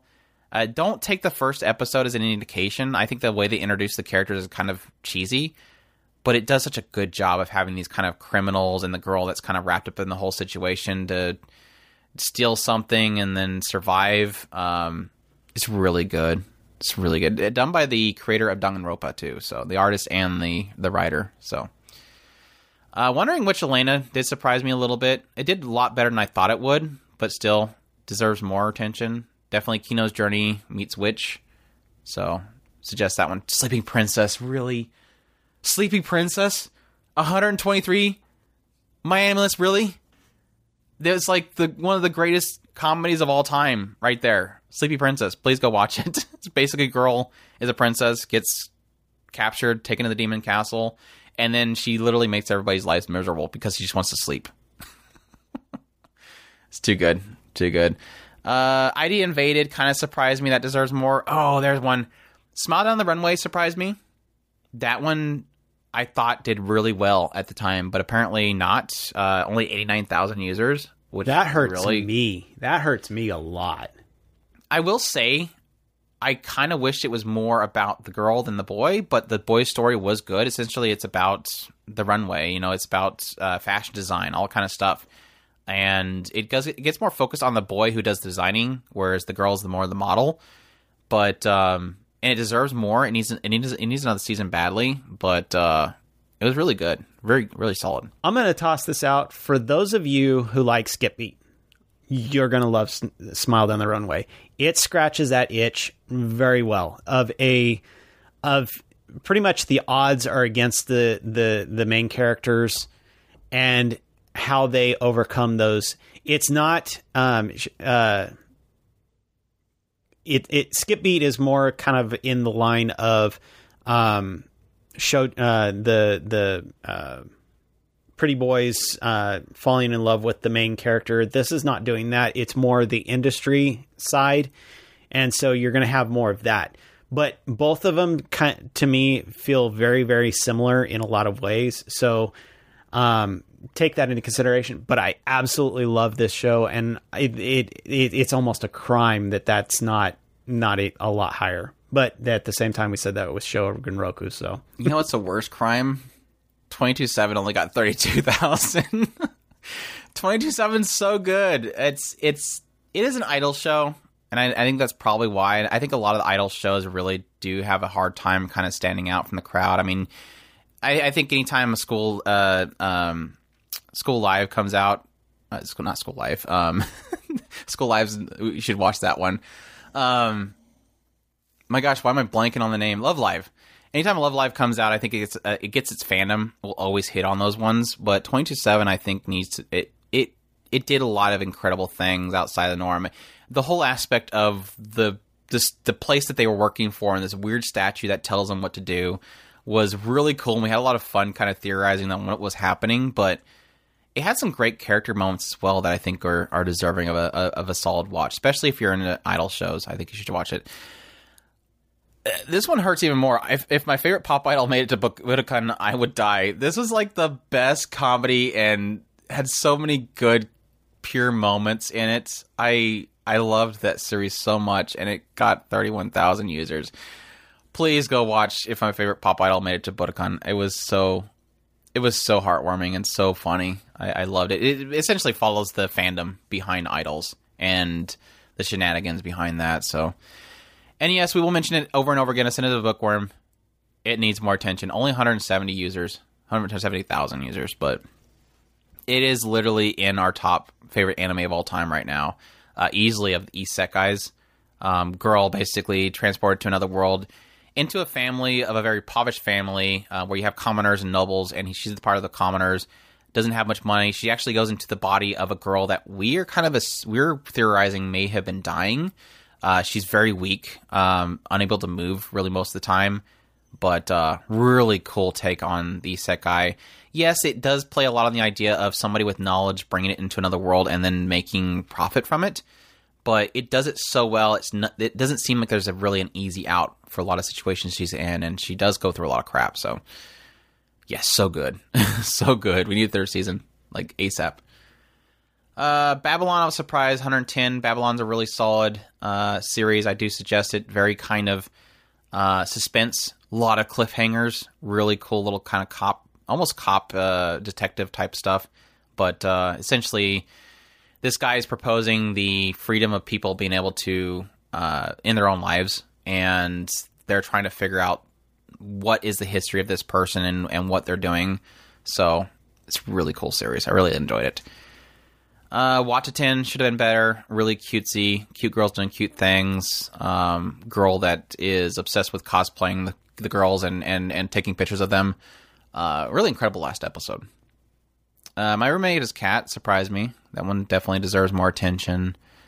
Uh, How clumsy you are, Miss Ueno. We laughed hilariously at that series. It was so good, but only ninety thousand. Please go watch that one. It's more on the raunchy side as well. Yeah, it is. um, But it is it is hilarious watching her basically tease this boy that you know that she likes, and then her just being completely embarrassed by it. Uh, very very uh if you're if you're watching um don't don't toy with me miss nagatoro you probably enjoy that one as well Probably.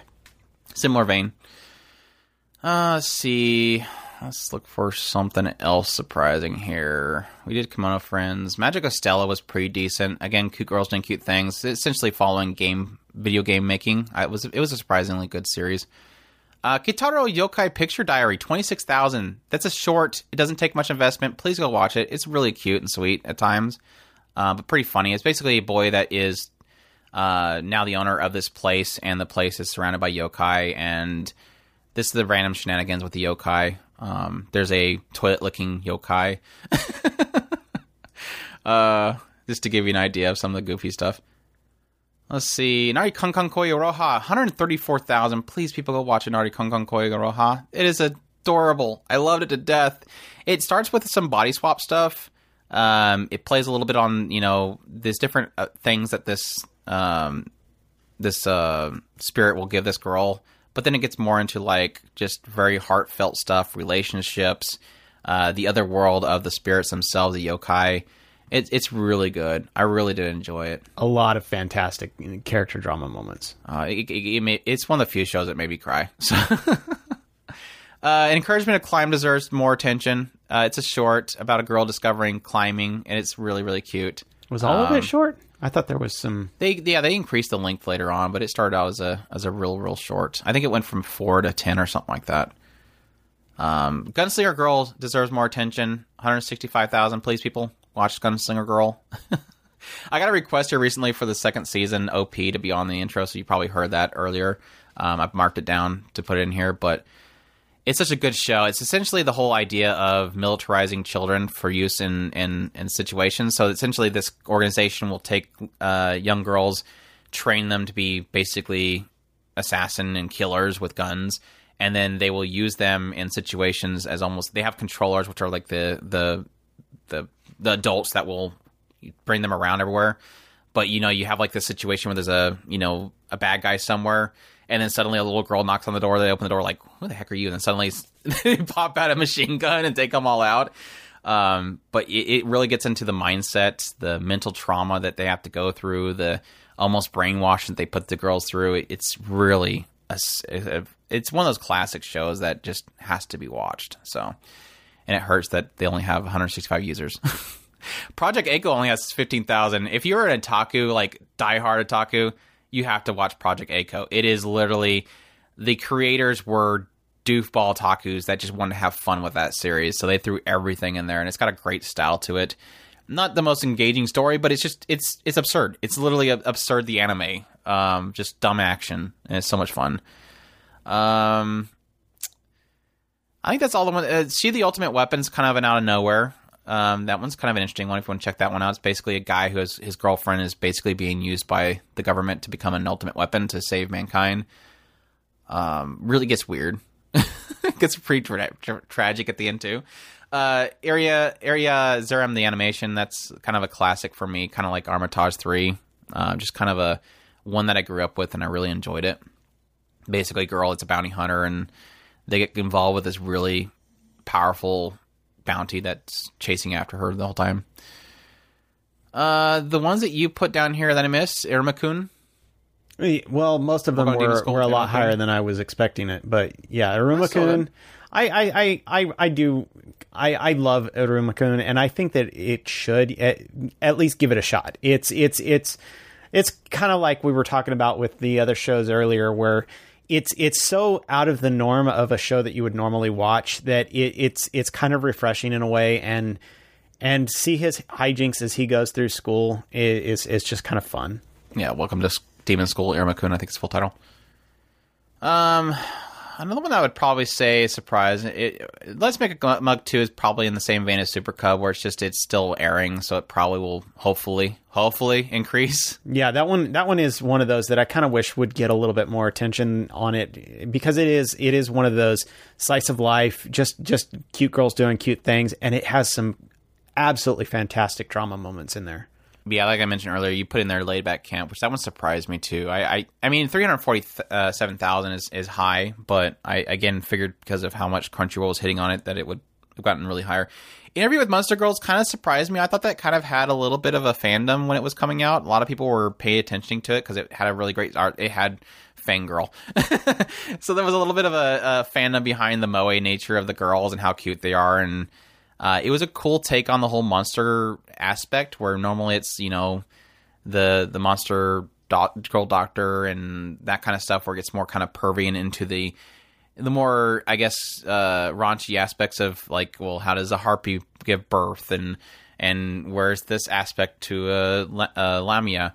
This one was more kind of like to the character dramas of high schoolers that are monster girls and what they have to deal with on a daily Yeah. basis. And it was really it had a lot of heart in that regard. So- Yeah, it didn't it didn't really um, do the whole uh, fetishizing it. Just it Yeah. just this is life involved with Monster Girls. And I'll let you have your last one here too, because Yatterman Knights was twenty nine thousand. Chris, I'm sorry you love Yatterman Knights, but nobody else respected it. Yatterman Knights is it is an, another one kind of like with the Gatchaman crowds and all that. It was kind of a rebootish ish because it is ta- it is uh, a lot of nods to the old Yatterman uh, series, but it's taking it and refreshing it and making it kind of more uh, newer school. And it was so fantastic. I really really loved it, and I. I think it's absolutely criminal that it got like twenty, uh, got twenty nine thousand. It was a fantastic show. I had thought about that Conquest, yes, that's the but I, I actually fire was out of surprised it. that that was doing pretty good. 122 is pretty good, yeah. I this is another one that kind of dropped down towards the later parts, but it had a great concept to it with with uh, World Conquest Zvezda plot. It was kind of like this whole idea of the the the lolly conqueror that wants to take over the world, and this is the stupidest crap that they get into. Um, and she was Which a great that's character. that's what Yatterman Knights is kind of doing as well. Just just to throw it out there for everybody. Yeah, yeah. But they they did kind of an interesting thing with. I mean, I'm not a huge Yatterman fan or anything, but I I kind of get the concepts behind it, and it it did technically do a twist on it uh, on the whole Yatterman thing. So. Um, that was kind of interesting for like big fans of Yatterman, or maybe just sub fans or minor fans of Yatterman, or people that just know the concept to it. Might find it interesting how they man- managed to kind of twist things around with the the Yatterman universe with Yatterman Knights. So kind of like the good guys becoming the bad guys at the very beginning, which mm-hmm. kind of slowly uncovers towards the later parts. Yep. we somehow got through that. I know I kind of skipped quite a bit of it, but we were again, like I said, getting pretty long, so I didn't want to spend too much time on all this stuff. Oh, Magical Circle Guru Guru, we love that series. If you're a big RPG fan, you should watch that one. That Yeah, didn't get enough absolutely. The newer one did a lot better with the anime, and it does have an old style to it, which it definitely has its own charm. So, Konohana Kitan needed more attention. That one was really cute. Kind of again more yokai uh, spa hotel kind of place or hot tub, whatever thingy. um, Tari Tari Onsen. surprised me. Tari Tari surprised me. Tari Tari was another PA Works title that um, should have done better than it did.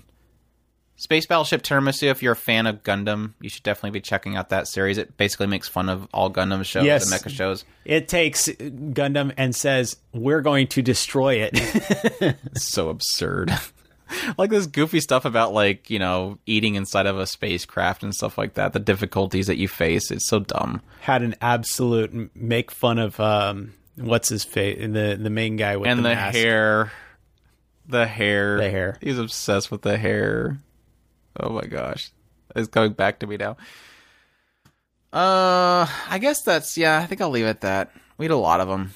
I hope you guys at least found one, if not a hundred different titles to put onto your watch list, and I hope we were able to portray what was good about them and what you should be checking out for them for. And hopefully, people get some good ideas for watching.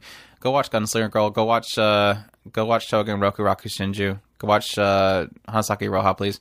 Uh, Mitsubishi Kaji. Go watch that one too. Uh, what was in my other list here? Yeah, again, Death Parade surprised the heck out of me. And Dororo, we thought that was to die on Amazon. I'm surprised that did so well. Uh, Grimgar Fantasy and Ash, I'm I'm happy that that did as well as it did. I, I know that it had a lot of negativity behind it, even still, but I'm just glad people checked it out. It- it- people can form their own opinions on stuff. I'm just glad people checked it out. Katanagatari surprised me as well. That one, I guess that was technically at the height of piracy, technically at the time, so people were able to access it. Oh, yeah, Disastrous Life of Saiki K did well too. Need to watch the sequels. Anyways, stop, stop.